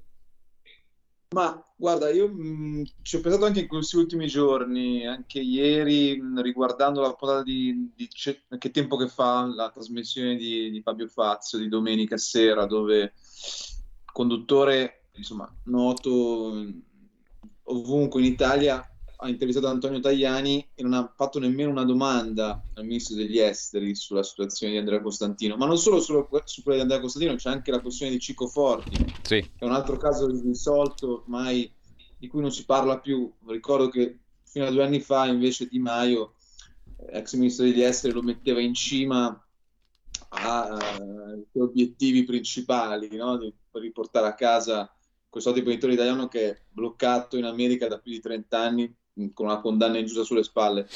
Detto questo, mi pare che ci sia una narrazione eh, che eh, portano avanti i giornali, soprattutto quelli di sinistra, insomma, penso anche a Repubblica, eh, appunto a trasmissione come t- tempo che fa, dove si parla semplicemente della situazione, ad esempio, di quella di Zacchi o di persone che certo meritano attenzione assolutamente per le situazioni in cui sono, ma eh, che di fondo uno non sono nemmeno italiani eh, e, e, e, due non, non, non, si capisce perché si parli sempre di queste persone o comunque di questi eh, ragazzi che hanno avuto insomma, le loro vicissitudini, eh, chi in Egitto, chi come parlavamo anche l'altra volta parlavamo della, della, questione a Piperno, che sono persone che non sono né imprenditori eh, che, che, hanno impiegato la loro vita eh, all'estero, insomma, eh, con, con, con, grande successo. E, però, mh, come dicevo anche l'altra volta, non so se è qualcosa di più mm. glamour, piace di più uh, alle persone, la, la, al pubblico, agli spettatori, parlare più di un ragazzo che, eh, insomma, sì, sì, eh, di Bologna o comunque che eh, parla semplicemente di questioni di diritti in maniera molto vaga o, o, usa, utilizza slogan politici molto vaghi, piuttosto che parlare invece di un imprenditore che ingiustamente si trova ormai da due anni eh, bloccato all'estero. Eh, non so perché poi essenzialmente, so che però da eh, due anni a questa parte la vicina di Andrea non viene assolutamente trattata dai giornali eh, di centrosinistra soprattutto, perché eh, negli ultimi mesi, eh, insomma, gli unici che siamo un po' occupati sono Corriere della Sera, noi, eh, Libero, però di Andrea non si parla, c'è una, come se quasi, essendo chi, chi è imprenditore, chi imprenditore, chi finisce, ma questo è capitato anche in altri casi di imprenditori italiani bloccati all'estero, eh, non, non, vengono assolutamente calcolati, come se fare impresa all'estero fosse già di per sé sbagliato, non so, forse una concezione veramente di sinistra questa qua, chi, chi va a fare l'imprenditore all'estero e finisce eh, suo malgrado per, eh, per colpa de, degli stati che li ospitano in situazioni di difficoltà, deve assolutamente pagarlo, comunque bisogna stare in silenzio, bisogna assolutamente difenderlo. È qualcosa di assolutamente inconcepibile, eh, di assolutamente assurdo. Ehm, questa narrazione però continua mm. ad andare avanti, eh, continua ad andare avanti anche sotto un governo di centrodestra. No, poi, poi subentra, subentra, Alessandro il corso del tempo per cui uno dice vabbè non c'è più la notizia, no? Che notizia c'è? Esatto. Eh, dovrebbe morire per fare notizia Andrea, no? O dovrebbe succedere qualcosa di, di drammatico. Secondo me invece modestamente la notizia è quotidiana e la notizia è il silenzio, perché noi abbiamo cercato il ministro Tajani, abbiamo cercato uh, gli altri esponenti di governo, tutti sostanzialmente. Abbiamo chiesto un intervento da parte del governo e questo intervento non c'è. Per me questa è la notizia. Ogni giorno che io non ho una risposta, questa è la notizia. Vuol dire che chi deve fare il suo dovere non lo sta facendo, perché perlomeno tu mi devi spiegare cosa sta succedendo, no? Credo che tu possa essere d'accordo su questo, Alessandro. No? Una spiegazione ci vuole, perché uno può anche dire, guarda Cainarca, stai tranquillo, Andrea, stai tranquillo, Stefania, stati zitta, perché noi stiamo ottenendo, e nel giro di non molto tempo lo otterremo, il risultato agendo così e così e così. Vi prego di, di mantenere il riservo ma stiamo agendo in una determinata... Non si può dire semplicemente stiamo lavorando, perché questo non vuol dire niente, niente di niente. Tu mi devi far capire a una persona che è là da 22 mesi che cosa stai facendo esattamente, non stiamo lavorando per voi, che non vuol dire assolutamente nulla. E la notizia è questa, che ogni giorno, giorno dopo giorno, la reazione non c'è. Allora, sul sito della radio e sulla pagina Facebook della radio ci sono i numeri di telefono, le mail della Presidenza del Consiglio e del Ministero degli Esteri al quale chi ci ascolta può scrivere. quella può essere una forma di mm, richiesta di attenzione che tutti i cittadini, ascoltatrici e ascoltatori possono fare. Però approfitto della tua presenza qui Alessandro, poi lascio la parola anche ad, ad Andrea e a Stefania naturalmente per interloquire, per parlare tutti insieme. Tu hai detto prima ingiustamente si trova in quelle condizioni. Ecco, mm, mi fai tu il riassunto dal tuo punto di vista Alessandro di questa storia, per come l'hai seguita anche approfonditamente tu e in base agli elementi di conoscenza che abbiamo e anche in base a quello snodo, me lo ricordava proprio ieri Andrea in un nostro colloquio, una parte diciamo, della sentenza che lo riguarda, che si rifà all'articolo 228 del codice penale emiratino, in relazione agli interessi nazionali degli Emirati Arabi lui viene scarcerato dal carcere duro e però rimane quella specie di accusa di terrorismo, no? di aver aiutato i terroristi Houthi in, in, Yemen, che tra l'altro mi faceva notare Andrea dal punto di vista proprio temporale non esiste. No? Perché il suo, il, il, l'operazione sul carico di gasolio che gli viene imputata è fatta prima addirittura che uno degli, dei destinatari venga poi eventualmente eh, indicato come terrorista. E poi il nome è sbagliato quindi non è neanche lui, cioè non, non esiste neanche un fondamento giuridico per questa accusa negli stessi Emirati Arabi. È chiaro che la questione è tutta politica, parrebbe, però appunto mi interessa mm, il tuo mm, resoconto. Perché dici ingiustamente detenuto, Alessandro? Io fin da quando ho iniziato a seguire la vicenda di Andrea, eh, sin dall'anno cioè, l'anno scorso, ho capito subito che c'era qualcosa che non andava. Innanzitutto perché Andrea non è mai stato seguito all'inizio da un avvocato, dal suo avvocato. E questo è, è una mm. grave violazione di un diritto fondamentale in tutto il mondo. Io più andavo avanti nel seguire la vicenda, più eh, sentivo appunto le difficoltà che aveva di comunicare con, con il proprio avvocato e questo già mi, mi, lasciava, mi ha lasciato abbastanza perplesso. Questa situazione si è protratta nel tempo, in più le accuse erano più che mai vaghe. Ricordo, meno magari poi sbaglio temporalmente, che le accuse sono arrivate emerse dopo che Andrea stava già da molti mesi in carcere, almeno vaghissime accuse, perché non si capiva assolutamente i motivi. E io ricordo in quei mesi eh, che provavo a mm. contattare mm. la Farnesina, il ministro degli esteri, in qualsiasi modo cercavo di capire un po' di più, almeno speravo che la Farnesina avesse contezza di quello che stava succedendo e questo non mi veniva assolutamente chiarito. Io non ho mai poi, poi finalmente sono riuscito un po' a emergere un po' di cose di più. È emersa questa accusa di cui facevi cenno tu prima, di questo traffico di gasolio con lo Yemen, che è un paese che era in guerra con gli Emirati Arabi, mm. e tutte accuse ancora più, sempre più vaghe, anche perché ricordo che eh, l'avvocato stesso aveva totalmente documentazione in mano, di, di, provava perfettamente la, liceità di quello, che era, di quello che era stato portato avanti come affare da, Andrea e eh, quindi è sempre stato comunque una posizione veramente ingiusta, non a caso poi Andrea è stato anche scarcerato. In questi è carcerato ed è, adesso si trova bloccato eh, in un'ambasciata con ancora, secondo me, accuse ancora sempre più vaghe perché, cioè, nel senso, al momento che non ha commesso nessun reato, come eh, è stato scarcerato, non c'è stata nessuna eh, non c'è accusa, accusa, ulteriore a suo carico, però stava bloccato e rischia comunque sempre l'arresto nel caso in cui dovesse uscire. Questa è una situazione ovviamente, secondo me, paradossale, ma, ma, ma inaccettabile soprattutto, non solo, ma in generale. E, e, quello che il nostro paese, comunque la Farnesina, non riesce a, a risolvere è, è molto grave, perché insomma, stiamo parlando di un cittadino italiano che è stato ha scontato il carcere duro, ingiustamente e per questo dovrebbe essere anche risarcito di quello che, che, che, quello che è stato fatto. E tuttora non riesce un po' ancora a tornare in Italia dopo quasi due anni. Stiamo parlando di due anni eh, due anni fermo poi io capisco perfettamente che ci sono relazioni diplomatiche con l'Italia questo è il secondo piano certo, eh, sì. di, discorso Beh, il tema qui è politico come dicevi tu perché Andrea è finito in una rete eh, è rimasto impigliato in una gestione mh, totalmente sbagliata, dissennata dei rapporti bilaterali tra Italia e Emirati Arabi Uniti.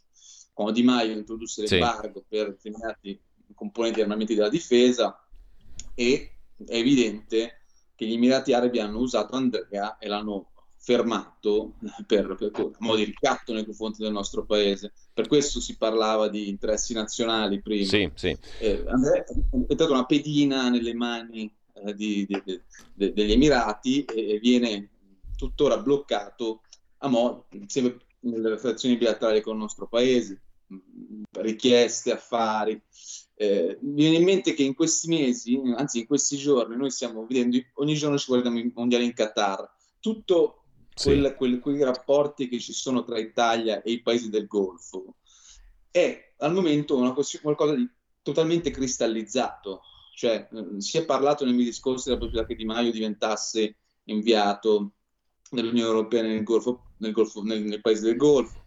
Poi la, sì. il tema è rimasto un po' fermo, bloccato, ora se ne parla molto di meno, ci sono state proteste, c'è chi dice che possa non, non diventarlo, chi invece vorrebbe che lo diventi, mm. insomma, mh, però mi pare insomma, che quel dossier lì, ecco questo è un tema secondo me che dovrebbe sì. essere approfondito, di cui si parla pochissimo, eh, dei rapporti tra Italia e quei paesi, mh, sia secondo me sul tavolo del governo ma se ne parla molto poco eh, perché deve succe- sta succedendo qualche cosa, insomma c'è un discorso, credo, dietro e penso che, eh, questa è mia idea, i rallentamenti eh, in corso anche nei rapporti con gli Emirati Arabi mh, facciano sì che Andrea si ritrovi fermo ancora lì bloccato. Ecco, però c'è un, c'è un dato, Alessandro, poi, poi, lascio la parola chiaramente ad Andrea e a Stefania, però c'è un dato che colpisce, no? c'è un fatto eclatante, noi l'abbiamo mandata in onda, anzi se poi eh, la regia la recupera, sono tre minuti di un messaggio di Giorgia Meloni per Andrea Costantino il 21 luglio scorso, no? Allora, Giorgia Meloni, allora capo dell'opposizione, mettiamola così, o comunque principale part- dell'unico partito di opposizione al governo Draghi, eh, dice parole molto chiare, ricostruisce la storia in maniera molto chiara, attribuisce responsabilità chiarissime e eh, chiede l'intervento risoluto, immediato, celere, rapido del governo Draghi, giusto appunto, su questa questione di Andrea Prigioniero là. Adesso Giorgia Meloni sta in silenzio. Naturalmente eh, sono cambiate le posizioni. Lei è a Palazzo Chigi al posto di Draghi del quale chiedeva l'intervento, però stride, stride tremendamente, questa, questa che a, tutto, a, tutta prima sembra una contraddizione insanabile. No? Se lo ritenevi una cosa giusta ed avevi già appurato i motivi, elencandoli precisamente per cui quella cosa giusta andava fatta, adesso che sei nella posizione di doverla fare, la devi fare, o quantomeno mi devi delle spiegazioni, che fino ad ora non sono arrivate da nessuna fonte governativa compreso il ministro degli esteri, il quale diciamo, ha evitato la sua presa di posizione. Perfino è stato molto soft sulla questione che tu dicevi prima, no, Alessandro? Cioè la candidatura eventuale di Di Maio a inviato speciale dell'Unione Europea nel Golfo Persico. Tutto sommato Tajani ha fatto un po' il pesce in barile, ha detto insomma non è una scelta nostra, mh, mm, però non ci opponiamo in un primo momento. In un secondo momento ci opponiamo sì, ma eh, non è stato chiaro per niente. Figuriamoci se può essere chiaro a questo punto sulla questione di Andrea. Però qui c'è anche un'altra cosa che stride, oltre a quello che si diceva prima e a quello che si sta facendo adesso. Cioè stride il fatto che comunque ci sia una vita di una persona innocente in balia di una situazione che comunque va affrontata, perché in ogni caso tu dovresti affrontarla politicamente. Intanto però affronta questa questione sotto il profilo individuale. Vogliamo occuparci di questo cittadino? Francamente diventa, come tu dicevi, facevi notare, perfino un po' urticante vedere Alessia Piperno che canta, sentire, leggere Alessia Piperno che canta Bella Ciao nelle celle iraniane e che viene giustamente riportata a casa, Zaki del quale giustamente ci si, ci si occupa, però è un di più, cioè è un problema, come dire, mh, che verrebbe dopo rispetto a questa questione essenzialissima quale, della quale siamo testimoni davanti alla quale siamo. No? Allora, cos'è che, che, secondo te giustifica questo stridore pazzesco fra le cose chiarissime che hai detto prima e il silenzio che c'è adesso? Secondo me eh, che c'è comunque una forza, un'istituzione mh, mm, in Italia che ha deciso che sia calato il silenzio su questa vicenda. Perché adesso mh, mm, sappiamo che su, mh, mm, sopra la Meloni, sopra il ministro degli esteri c'è il Quirinale. Adesso ehm, il Quirinale, mm, che insomma, viene sempre fatto nella narrazione come una figura super partes eh, nel paese, siamo mm. abituati sui giornali a leggere di sempre il Presidente della Repubblica eh, buoni che vanno nelle scuole. In realtà il Quirinale ha un potere molto, molto, molto forte, lo si nota durante il mandato di Mattarella anche per i rapporti, anche per gli accordi che sono stipulati con, con la Francia, sì. Quindi Mattarella e il Quirinale hanno un grosso potere dal punto di vista eh, diplomatico. A mio parere ehm, c'è qualche, c'è, ovviamente la, la, la, la soluzione del, del, del, problema dei rapporti diplomatici con i Emirati Arabi e col Golfo Persico passa da lì. Non è caso che sui giornali si legga che Di Maio eh, si è appoggiato anche dal Quirinale nella sua candidatura, ha inviato il Persico. Quindi eh, io credo che il silenzio della politica ehm, dell'attuale governo, di chi in passato magari si è speso molto per, per, per Andrea, adesso non lo fa più, sembra che qualcuno gli ha chiesto di stare in silenzio, comunque ha chiesto eh, Alessandro, di Alessandro eh, non so quanto tempo tu puoi stare ancora con noi, perché poi voglio anche coinvolgere naturalmente, come dicevo, Andrea no. e Stefania. Però questa domanda, mh, mm, questa domanda la, mi viene spontaneo fartela. Eh, tu stai dicendo che il Quirinale ha un suo ruolo. Qualcuno dice l'esatto contrario, cioè il Quirinale potrebbe intervenire solo dopo che è intervenuto il governo. Come stanno le cose? Ma, mm, io credo che... Cioè Mattarella sta aspettando che il governo faccia, no? E al contrario invece tu mi dici, ma insomma è, è, è il Quirinale che potrebbe essere il motore di questa situazione per risolverla. Ma Mattarella ha anche avuto diversi, diversi dis- mm, incontri con Mohammed bin Zayed, cioè, insomma, ehm, penso che se il Quirinale intervenisse mm. eh, immediatamente la situazione si potrebbe risolvere. Eh, perché è evidente. Cioè, tu dici che, che dobbiamo mettere anche il Quirinale nella nostra lista di mail e numeri di telefono? Secondo me dovrebbe essere in cima, sì, mm. in cima alle, alle mie, perché il, insomma, il Quirinale è sicuramente, senza dubbio, ehm, in questo momento, ma come sempre, eh, il vero attore principale poi. Beh. Un'altra cosa ti voglio chiedere, poi lascio la parola a Andrea e a Stefania. Um, due cose, anzi, perché tu hai citato il numero uno, il presidente degli Emirati, Mohammed bin Zayed, il quale Già prima che Giorgia Meloni eh, ufficialmente prendesse l'incarico di Presidente del Consiglio, arrivasse a Palazzo Chigi, prima della nomina a, mini- a Presidente del Consiglio, aveva espresso la sua felicità, le sue felicitazioni per la vittoria elettorale. Fatto totalmente inusuale eh, per quanto concerne gli Emirati Arabi. Era un segnale di apertura chiarissimo e quindi anche una richiesta di intervento politico istituzionale chiarissimo. Hm? che è caduto nel vuoto, evidentemente. Primo. Secondo, perché secondo te i servizi segreti che hanno quest'uomo, Andrea Costantino, a portata, a portatissima, perché è lì in una dependance, per quanto angusta, dell'ambasciata italiana ad Abu Dhabi, non l'hanno mai sentito? Visto che lo si fa per tutti gli italiani all'estero, si cerca di farlo. Uno ci ha lasciato anche la vita per cercare di salvare qualcuno, no? come ricordiamo, Nicola Calipari. Ma eh, questa è un'altra domanda che mm, insomma, a cui non, davvero non so rispondere. Quando si parla di servizi si rischia sempre di dire delle grosse banalità. Sì. Eh, eh, io quello che penso, quello che conosco è che i rapporti di Emirati Arabi che seguo ormai da, dai tempi di Renzi, ormai sono quindi otto anni che seguo i rapporti bilaterali, si sono nel 2014 in poi decisamente deteriorati. Eh, perché la vicenda di Andrea è uno degli ultimi strascichi di, un, di, un, di, un, di, una storia che va avanti dagli interventi di, eh, Pia- su Piaggio Aerospace da parte del fondo Mobada, dal fondo Miratino, il tentativo di salvataggio di una delle aziende, un'azienda strategica italiana che produceva droni e che adesso si trova ancora, sì. adesso, ancora adesso in crisi economico-finanziaria, in una menzione straordinaria un'azienda su cui gli Emirati Arabi hanno investito quasi più di, più di un miliardo di euro eh, che hanno perso. Poi è stata la vicenda di Etihad, eh, altri, altra vicenda, cioè, l'ennesimo tentativo di salvataggio di, di, di, Alitalia da parte di una cordata estera, finita anche quella malissimo.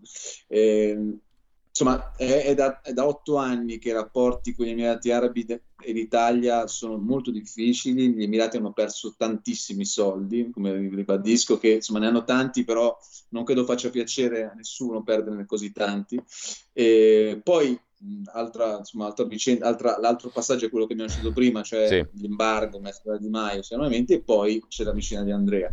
Eh, io credo che Mabin Zayed abbia abbia avuto la speranza nel momento di insediamento di un nuovo governo che ci fosse probabilmente un momento di distensione, comunque un tentativo di, di, di, di rimettere un po' la situazione in carreggiata, insomma cercare di tornare magari a prima del 2014, no? prima ancora del governo Renzi, che poi gli accordi iniziali, quelli di, di Piaggio e all'Italia, furono fatti da Letta, figuriamoci, si parla di nove anni fa, nel 2013.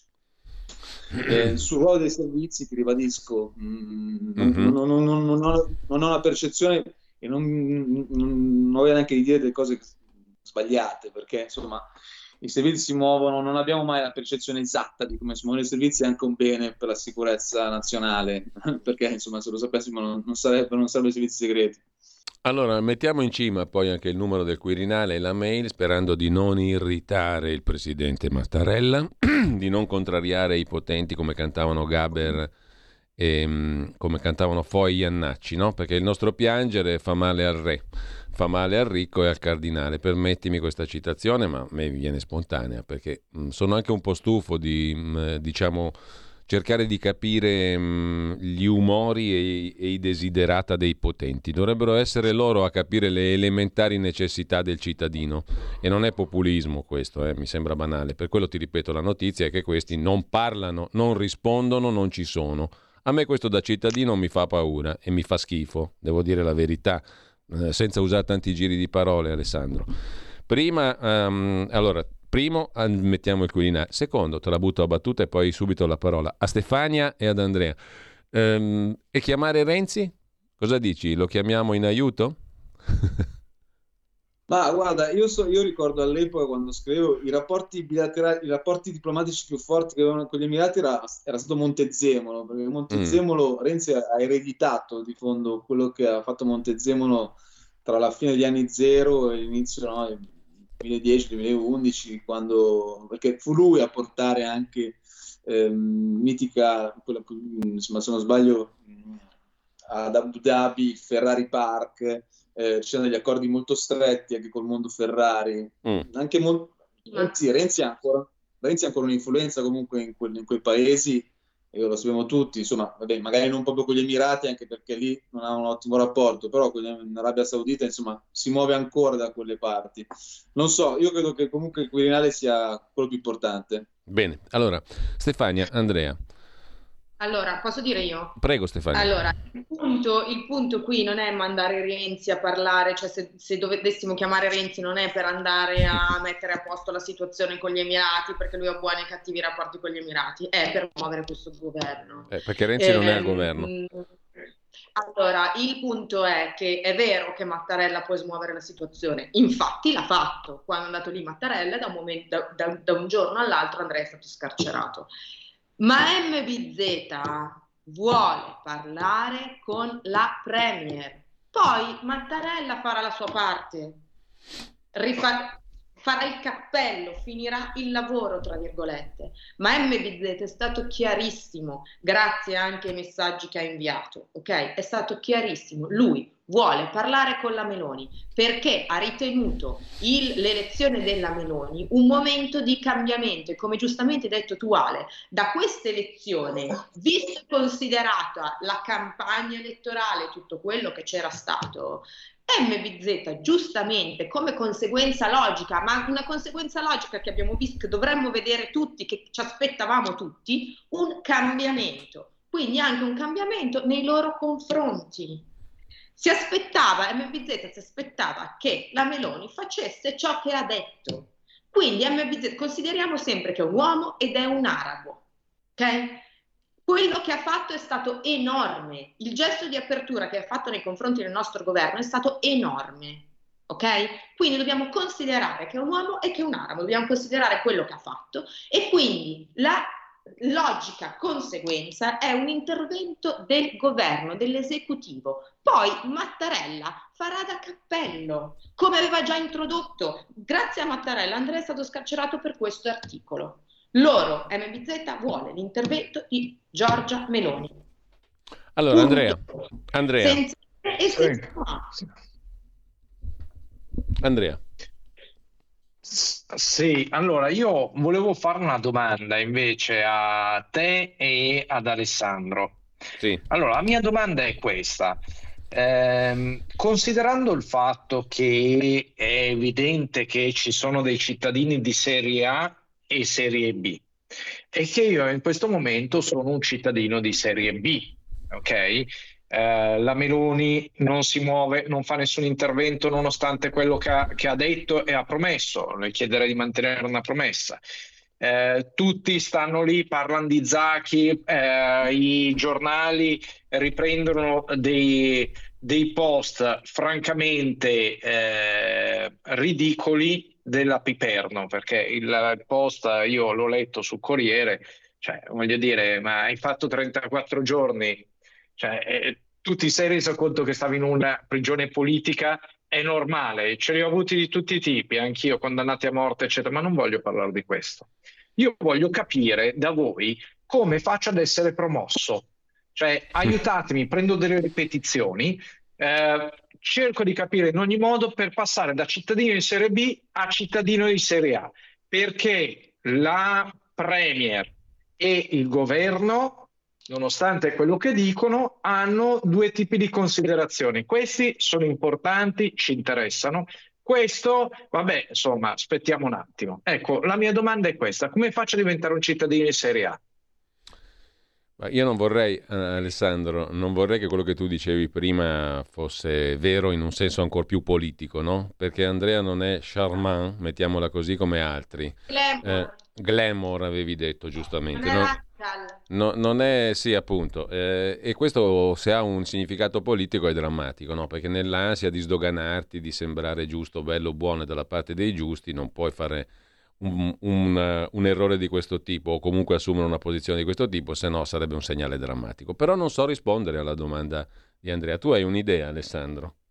Come fa a passare dalla Serie B alla Serie A? La domanda, di Andrea è giustissima. Um, io credo che sia un problema forse anche molto italiano questo, ehm, perché insomma l'imprenditoria, gli imprenditori, noi viviamo in un territorio che è quello del Lombardo-Veneto, credo che Giulio lo sappia benissimo, perché l'ha affrontato per anni anche a Radio Padania, insomma parlare di imprenditoria eh, spesso gli imprenditori in Italia per iniziativa vengono visti sempre di, di, con, con, un occhio un po' di particolare, no? Le persone, insomma, quelle coi soldi, quelle così, magari non si meritano. Beh, certo, però c'è un governo che ha detto dobbiamo farli lavorare questi, dobbiamo evitare che lo Stato gli rompa le scatole, siamo il governo dei produttori. Boh. E allora? Appunto. Eh, quindi, mh, insomma, credo che sia qualcosa anche di molto italiano, no? Non so come dire. Sì, sì, meno, indubitabilmente. Come, siamo abituati un po' a vedere anche nel nostro lavoro, abbiamo visto nel sì, sì. lavoro, eh, lavorando su questi, questi L'imprenditore è sempre un cretino e quando, diciamo, manifesta le sue esigenze è un mezzo fascista. Bravo, no? Insomma, l'imprenditore non va, cioè, esatto, no? È già fortunato di, di, di, suo, anche se sta malissimo, anche se ha problemi, no? Comunque deve sempre, ha sempre qualcosa da scontare, non so come dire, come se la libera impresa in Italia fosse qualcosa di, di non da osteggiare, ma comunque bisogna sempre guardarla con un certo, con un certo un po'...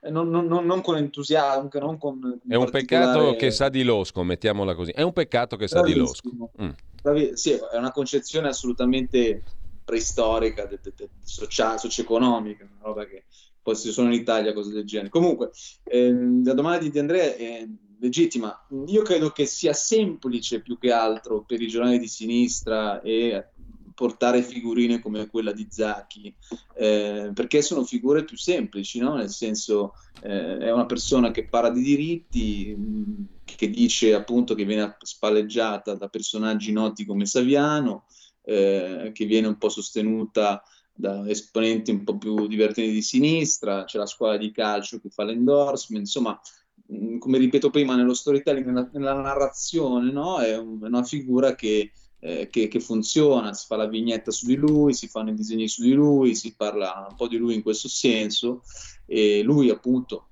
Zacchi parla di, di, di, di questioni di riti in maniera molto, anche molto banale, perché insomma adesso non, non ricordo qualcosa di, di significativo detto sì. da lui, anche se il ragazzo giustamente si merita di, di, di, essere libero e di non avere più pendenze poi giudiziarie in un paese come l'Egitto. Eh, quindi non, non, saprei cosa consigliare ad Andrea di dire la verità, perché secondo me è proprio una questione anche di mentalità eh, che dovrebbe cambiare in Italia, perché secondo me invece la vicenda di Andrea, eh, insomma, com- come si può permettere un paese eh, come l'Italia di lasciare dei cittadini che esportano poi l'italianità, l'impresa italiana, si parla tanto di Made in Italy, eh, di, di, di, di, tutelare insomma, eh, le nostre eccellenze, una persona che va e ha successo all'estero e viene imprigionata così, eh, il paese lo lascia praticamente così, non, non, non, non ne parla più, non, prova comunque almeno a dare rassicurazioni alla famiglia sul possibile rientro, eh, è qualcosa di assolutamente assurdo. Eh, quindi io credo che o cambia la mentalità o cambiano anche le direttive della politica, perché la cittadinanza di Serie B e cittadino di Serie A si cambia anche nel momento in cui la politica decide di intervenire eh, in maniera, in maniera significativa.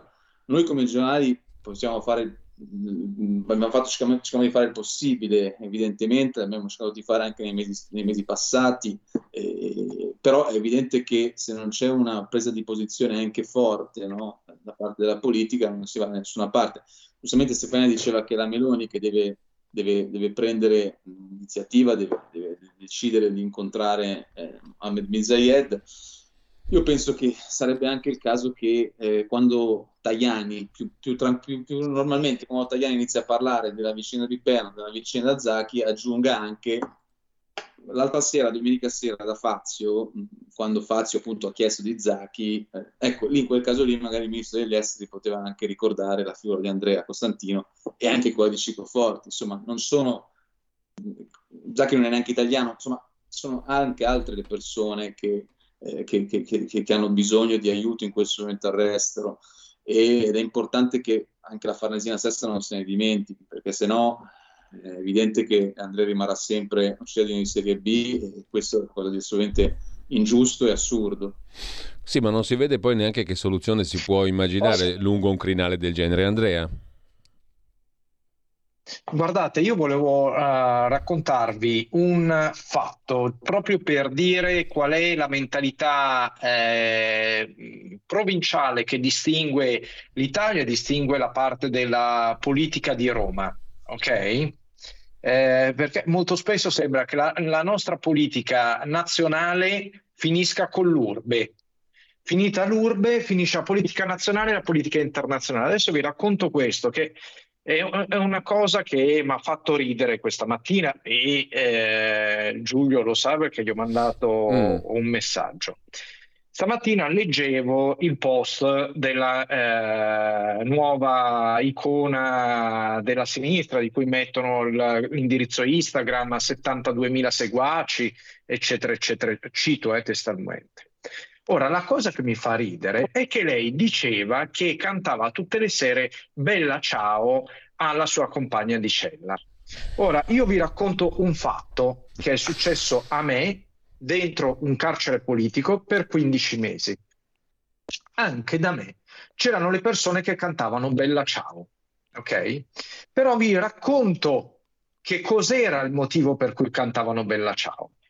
Da una parte c'erano delinquenti, e quando vi dico delinquenti erano, cioè, eh, diciamo che in gran parte erano un, una discreta parte di terroristi belli pesanti che cantavano Bella Ciao e dall'altra ce n'erano altri che invece erano dei, dei grandi riciclatori per queste organizzazioni terroristiche. Ora vi spiego perché lo cantavano. Allora, i primi lo cantavano perché avevano visto nella parte della casa del Papella, la casa di carta, questi che cantavano, peraltro erano convinti che fosse una canzone spagnola, tutti, ok? E lo cantavano perché loro si consideravano dei delinquenti, ma alla fine gentiluomini, ok? Quindi dei delinquenti con dei principi. I secondi quindi i riciclatori che diciamo erano in cima alla piramide perché erano ricchi, lo cantavano semplicemente perché l'avevano sentito al Billionaire e quindi andava come canzone in discoteca e gli piaceva molto ed era una canzone che mi dicevano anche loro spagnola. Eh, questo per dirvi che eh, la lettura che abbiamo noi su Bella Ciao, la lettura che abbiamo di gran parte dei fatti che ci riguardano visti dall'estero, è totalmente non eh, collimata con quello che gli altri vedono di noi. E anche questa eh, eh, signora che va in giro ed è convinta di portare un messaggio di resistenza in realtà non sta capendo neanche le persone con cui ha a che fare e l'interlocuzione delle persone.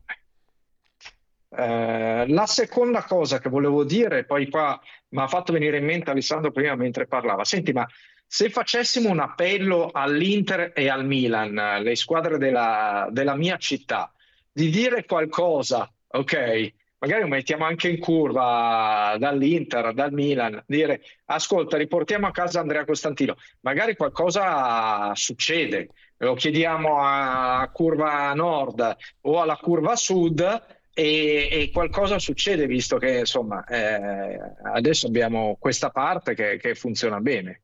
Ecco, a voi. Alessandro. Sì, il campionato ricomincia Eh. di- eh, Il tra, 3 di tra- gennaio. Eh, appunto. Eh. tra un mese, quindi insomma, magari si, si aspetta anche prima qualche, qualche risposta, almeno mi auguro che arriverà un po' prima anche di Natale. Insomma, stiamo, stiamo- stiamo avvicinando anche il Natale. Mi viene in mente adesso che insomma, io ho scritto di Andrea anche l'anno scorso, mi ricordo quando eravamo sotto Natale, si sperava eh, che, che si smuovesse qualcosa e siamo ancora qua adesso, dopo due anni, mi viene in mente adesso. Ehm, no, ma basterebbe anche che il sindaco di Milano, come dicevamo la scorsa volta, magari si spendesse. Lui che poi è un, è un imprenditore, che è un manager, avrebbe- dovrebbe avere una sensibilità di un certo tipo eh, su determinate vicende, determinate persone, ma si vede che anche questo non ce l'ha. E, quindi ehm, non so, siamo ormai mi sembra di insomma, vivere un- come il giorno della marmotta, ogni giorno è sempre la stessa storia, non, non- non si smuove mai nulla eh, che invece dovrebbe assolutamente smuoversi. Io mi auguro davvero che eh, qualcosa possa succedere anche nei prossimi giorni, qualcosa possa sbloccarsi. Eh, perché eh, insomma è inaccettabile, come dicevo prima, che questa vicenda non si risolva. Eh, noi, insomma, ri- ripeto, poi è evidente che la vicenda di Andrea è una vicenda ehm, che mh, totalmente ferma e bloccata. I giornali inseguono spesso le notizie, le novità, ehm, eh, magari è anche difficile stare sempre sul pezzo, e questa è anche nostra, me ne faccio anch'io ammenda stesso, mi dispiace di non poter seguire quotidianamente eh, ogni, ogni minimo cam- possibile cambiamento. Eh, cerchiamo di fare il massimo tutti quanti, questo, questo, questo assolutamente, e- e- e- però insomma servirebbe anche davvero, come ripete- scoprire una risposta dalla politica, perché, eh, perché se non passa, se non succede qualcosa a quel livello è evidente che le cose non cambiano. Allora, Alessandro, deve avere coraggio, coerenza, mettersi eh, una mano sulla coscienza da un punto di vista professionale e umano e fare la cosa giusta. io intanto ringrazio Alessandro Darold, mh, che continueremo a leggere anche sulla verità. Mm, Alessandro, ci teniamo in contatto naturalmente, grazie per questa tua testimonianza e per questo tuo intervento. Grazie a voi, grazie a voi e buona giornata. Allora, eh, saluto e ringrazio Alessandro Darold, firma di Primo Piano della Verità. Eh, aggiungo due cose, eh, Andrea e mm, Stefania. Abbiamo, ho scritto anche al nostro cardinale qua di Milano, del Pini, sono in attesa di risposta. Ehm, ho ricevuto comunicazione dal presidente della giunta regionale lombarda, Attilio Fontana, che per il famoso striscione, di cui avevamo parlato qui in diretta, è in corso un'istruttoria o un approfondimento che presumo abbia una natura di carattere burocratico per poterlo, per poterlo stendere sul palazzo della regione. e, e questi sono i due aggiornamenti che mh, devo anche a chi ci ascolta. Per il resto, io mh, cosa devo dire, ragazzi? Ci, teniamo- ci teniamo ancora in contatto tutti i giorni. Questa finestra di libertà rimane aperta finché la libertà si concretizza col ritorno a Milano e questo è il minimo indispensabile. Per me, come ripeto, la notizia è che ogni giorno non ci sono risposte, questa è la vera notizia, inquietante, drammatica, orribile notizia quotidiana. eh, per cui mh, eh, è il motivo per cui per me questa, que- quotidiana, scandalosa, questa è la scandalosa notizia quotidiana. vergognosa. Allora aggiungeremo, se siete d'accordo, eh, anche il, l'indirizzo del Quirinale, come ci ha suggerito l'amico collega Alessandro. Però ricordo che sulla pagina Facebook della radio e sul nostro sito radiolibertà.net, in home page, avete gli indirizzi del Presidenza del Consiglio, le mail e i numeri di telefono e del Ministero degli Esteri. Lì funziona solo la posta Posso- certificata. posso- Fate quello che vi sentite di fare. Po- Posso chiedere anche agli ascoltatori, per favore, di firmare questa petizione su change.org e eh, il titolo eh, dell'email, così almeno se le vedono tutte belle ordinate, è Riportiamo a casa Andrea Costantino, E perché così link- almeno può aiutare. C'è il link anche sulla stessa pagina Facebook e nello stesso riquadro che dicevo prima, dove ci Perfetto. sono i numeri di telefono e sulla pagina, sulla home page del sito di Radio Libertà. Lo trovate in fondo, il link alla petizione su change.org. Stefania, ti lascio la parola per concludere, poi ci risentiamo domani, Sant'Ambrogio. Eh, non lo so, eh, come ho già detto alla Premier, cosa devo fare per far arrivare Andrea? No, Andarmi facciamo, alle gare ascolta, facciamo concludere lei, facciamo concludere lei, Giorgia Meloni, la risentiamo, rinfreschiamoci la memoria. No, mi chiedo cosa devo fare. Chiedo a, eh, alla Meloni, devo, come gli ho già chiesto, devo andarmi alle gare insieme a mia figlia davanti a Palazzo Chigi per ottenere qualcosa? Sentiamo un po', Stefania. È sceso un silenzio assordante sul caso di Andrea Giuseppe Costantino, l'imprenditore italiano di 49 anni che è stato prelevato forzatamente dalla polizia degli Emirati Arabi lo scorso 21 marzo, mentre si trovava insieme alla sua compagna e alla sua figlia e a sua figlia in un hotel di Dubai, città in cui vive da tempo per lavoro. Non gli è stata data alcuna spiegazione sul perché di questo arresto. Nessun capo d'accusa è stato formalizzato a suo carico. Eppure, a oggi l'imprenditore si trova detenuto in una prigione vicino a Abu Dhabi e non essendogli stato contestato alcu- alcun reato, non gli è stato concesso nemmeno di nominare un avvocato sul posto e non è neanche stato sottoposto ad alcun interrogatorio non ha la possibilità di comunicare con l'esterno, non ha la possibilità di com- comunicare con i suoi familiari, se non sporadicamente per qualche minuto, e in quei rari contatti Andrea è sembrato molto provato da una detenzione ormai lunghissima e totalmente ingiustificata. E che sia ingiustificata lo testimonia tra l'altro che pochi giorni fa le autorità degli Emirati Arabi gli hanno rinnovato il permesso di soggiorno per motivi di lavoro, cosa che ovviamente non potrebbe avvenire se si eh, eh, trattasse o se si avessero pendenze giudiziarie. La famiglia di Andrea è in costante contatto con la Farnesina, eppure la situazione continua a sembrare totalmente bloccata. Andrea Costantino rischia di pagare e in realtà temiamo stia già pagando il prezzo altissimo di una forte tensione diplomatica in corso tra Italia ed Emirati Arabi che rischia di trasformarlo in una specie di ostaggio o perlomeno in una sorta di pedina di scambio per ripristinare commesse e forniture militari interrotte dall'Italia verso gli Emirati. Per questo noi di Fratelli d'Italia ci siamo mobilitati, ci siamo mobilitati nel Parlamento europeo e nel Parlamento nazionale per chiedere alle istituzioni comunitarie e ancora di più al governo italiano di agire con forza per risolvere questo caso. Lo abbiamo fatto con una lettera all'alto commissario per la politica estera dell'Unione Europea che è stata promossa dal nostro capo delegazione a Bruxelles Carlo Fidanza, che è stata firmata da altri 27 eurodeputati italiani di diversi partiti, che voglio ovviamente ringraziare, e lo abbiamo fatto con un'interrogazione parlamentare alla Camera a firma di Andrea Del Mastro. Noi non conosciamo ancora i dettagli di questa vicenda, che è evidentemente molto complicata e molto delicata sul piano diplomatico, ma sappiamo che c'è un cittadino italiano detenuto in uno Stato estero senza che si conosca il motivo della sua detenzione. E è nostro dovere riportare a casa quel cittadino. Quindi voglio rivolgere un appello al Premier Draghi, al Ministro Di Maio, affinché intensifichino gli sforzi per riportare a casa il nostro connazionale e noi non molleremo finché non, avre- non avremo ricevuto risposte chiare e fino a quando Andrea Costantino non avrà potuto riabbracci- riabbracciare i suoi, casi- i suoi cari, che è quello che farebbe qualsiasi nazione sovrana al mondo. Allora, sostituire le parole Draghi e eh, Di Maio con Meloni e Tajani. Molto semplice. Eh, l'analisi era perfetta, la soluzione era chiarissima, riportare a casa Andrea Costantino. La responsabilità era di Draghi e di Di Maio. Oggi è di Meloni e di Tajani e di tutto il governo naturalmente. Allora, rispettosamente ma con eh, inflessibile fermezza, questo è il punto. Noi li richiamiamo al loro dovere, perché questo è semplicemente. Ciascuno di noi cerca di fare il proprio, con tutte le, le debolezze del caso, con tutte le imperfezioni legate all'azione dell'uomo, dell'essere umano, però ragazzi, qua perlomeno ci, ci va una risposta. Allora, se non siete più di questa opinione, se, ave- se, avete incontrato degli ostacoli, ci fate il favore di metterci al corrente, perché la democrazia è fatta anche di chiarezza e di informazione, di trasparenza e di comunicazione.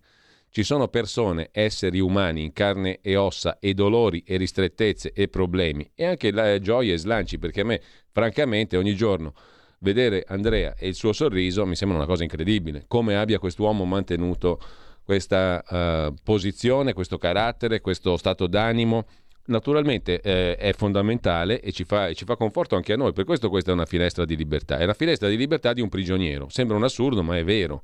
Cioè tu ci comunichi libertà e ci comunichi la voglia di andare avanti e di risolvere, Andrea, questo caso, perché è scritto che deve essere risolto. Ora, ogni giorno che passa è una macchia di fango in più sulla camicia di chi governa. Perché poi comunque si, do, si, do, si dovrà arrivare alla soluzione, non c'è alternativa, eh, no? si dovrà arrivare a una soluzione. Perché eh, fate passare tanti giorni? Perché non date spiegazioni? Perché non prendete posizione, cari amici al governo, cari nostri governanti? Che sono nel dovere di difendere i cittadini che governano. Ogni giorno che passa voi mettete una macchia di fango sul, sulla vostra divisa go- di governo, sulla camicia governativa. Inutilmente, perché la, potrete, la potreste evitare intervenendo subito, dicendo subito e prendendo posizione, come avete fatto prima. Poi, oltretutto, l'avete già fatto, fatelo adesso che siete lì. A Palazzo Chigi, al Ministero degli Esteri e al governo. Punto. Allora, Andrea, Stefania, ci salutiamo qua. ci risentiamo domani mattina. Grazie. Se volete grazie, dire qualcosa per grazie, chiudere, vi lascio, vi lascio, la parola per chiudere se, se, volete aggiungere qualcosa. Perché per me è così, è, è proprio assurdo, io non riesco a capirlo. Ogni giorno che passa è una figura di palta in più, che si poteva evitare. Per me mancano 19 giorni a Natale. Io ho eh, necessità di essere a casa eh, con la famiglia. Eh, ripeto ancora una volta, sono cattolico, è un momento di famiglia. Ieri sera la, la piccolina Agata mi raccontava che bello che è stato vedere l'elfo a scuola e con dovizia di particolare mi spiegava dell'elfo che è magico. E, e, vi assicuro che è stato bello da un lato perché era, era entusiasta lei, ma straziante dall'altro perché ho sofferto di non poter essere lì e parlare con lei, farmi raccontare, eh, insomma, toccarla, baciarla. Ecco, è... Sarebbe il secondo Natale. Io voglio chiedere a Giorgia se sua figlia, che ha un anno più di Agata, ok? E che non vede, mio, mia figlia non vede suo padre da due anni. Questo sarebbe il secondo Natale. Cosa farebbe lei? Cosa farebbe lei? Bene, allora, um, anzi male, ehm, ma, ma anche bene. Perdonate l'apparente contraddizione. Io ringrazio davvero Andrea Costantino, ringrazio Stefania Giudice, ci risentiamo domani e speriamo con qualche novità. Grazie, grazie Giulio, grazie Radio Libertà.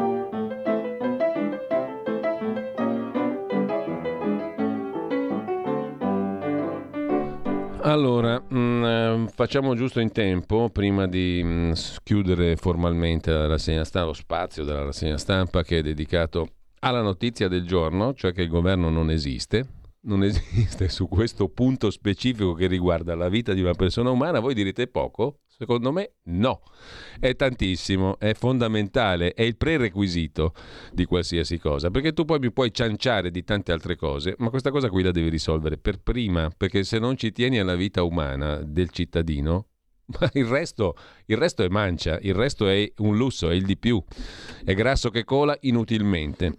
allora, mm, cosa succede oggi su Radio Libertà, che tra poco la voce di chi ascolta sarà la vostra voce e la nostra e anche quella di chi scrive della rassegna stampa di altri pezzi utili per eh, pensarci su nella giornata di oggi fino alle 10.30. Poi abbiamo Pierluigi Pellegrin con il suo oltre la pagina che poi vedremo. Sto scorrendo la nostra pagina Facebook, cosa che potete fare anche voi. In cima trovate i numeri di telefono, Presidente del Consiglio, Ministro degli Esteri e le mail relative per scrivere la vostra sul caso di Andrea Costantino prigioniero politico negli Emirati Arabi e potete anche aderire alla mm, petizione per la sua liberazione su change.org, ci sono tutti i riferimenti, le mail e i numeri di telefono.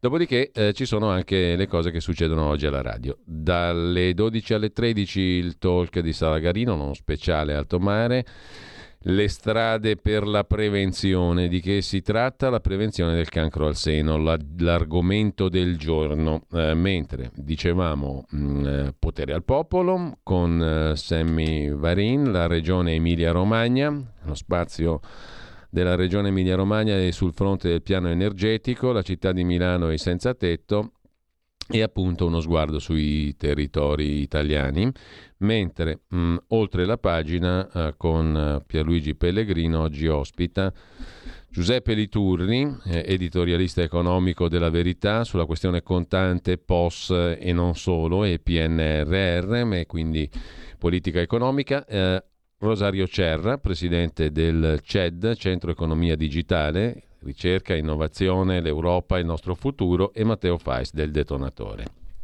Su questioni di carattere di politica culturale. Mm, questo per quanto riguarda la mattinata di oggi, poi facciamo un eh, salto mm, e arriviamo ad aria fritta, questo però alle 20.30, potete tirare un filo di sollievo, un sospiro di sollievo e di divertimento con aria fritta, curato da Antonino Danna. Prima però c'è Zoom dalle ore 18, il drive time in mezzo ai fatti, mm, conduce appunto sempre Antonino Danna.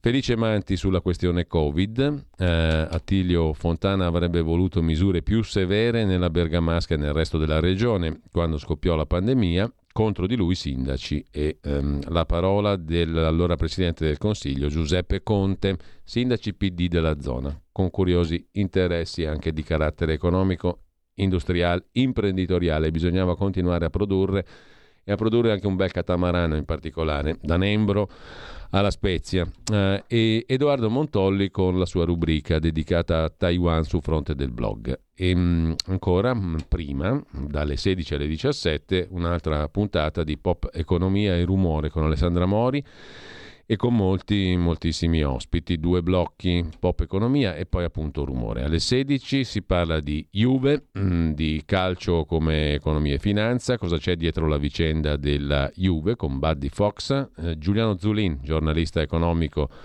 Si parla della manovra e degli appunti di Giorgia Meloni. E alle 16.30 Stefano Caccavari, fondatore di Mulinum SRL, un caso eclatante di start-up agricola dalla Calabria verso le altre regioni d'Italia. 34 anni, dallo scorso anno Cavaliere al Merito della Repubblica, insignito dal Presidente della Repubblica, Caccavari ha fatto della difesa della terra e del mangiar sano la sua grande impresa. Infine, Intesa San Paolo che apre il suo cavò di meraviglie artistiche e lo racconta Nicoletta Orlandi Posti. Questo in sintesi, poi troverete tanto altro, tanto altro, quello che andrà in onda appunto sulla nostra radio. Su Radio Libertà, eh, pagina Facebook e il nostro sito eh, radiolibertà.net. Avete ascoltato la rassegna stampa.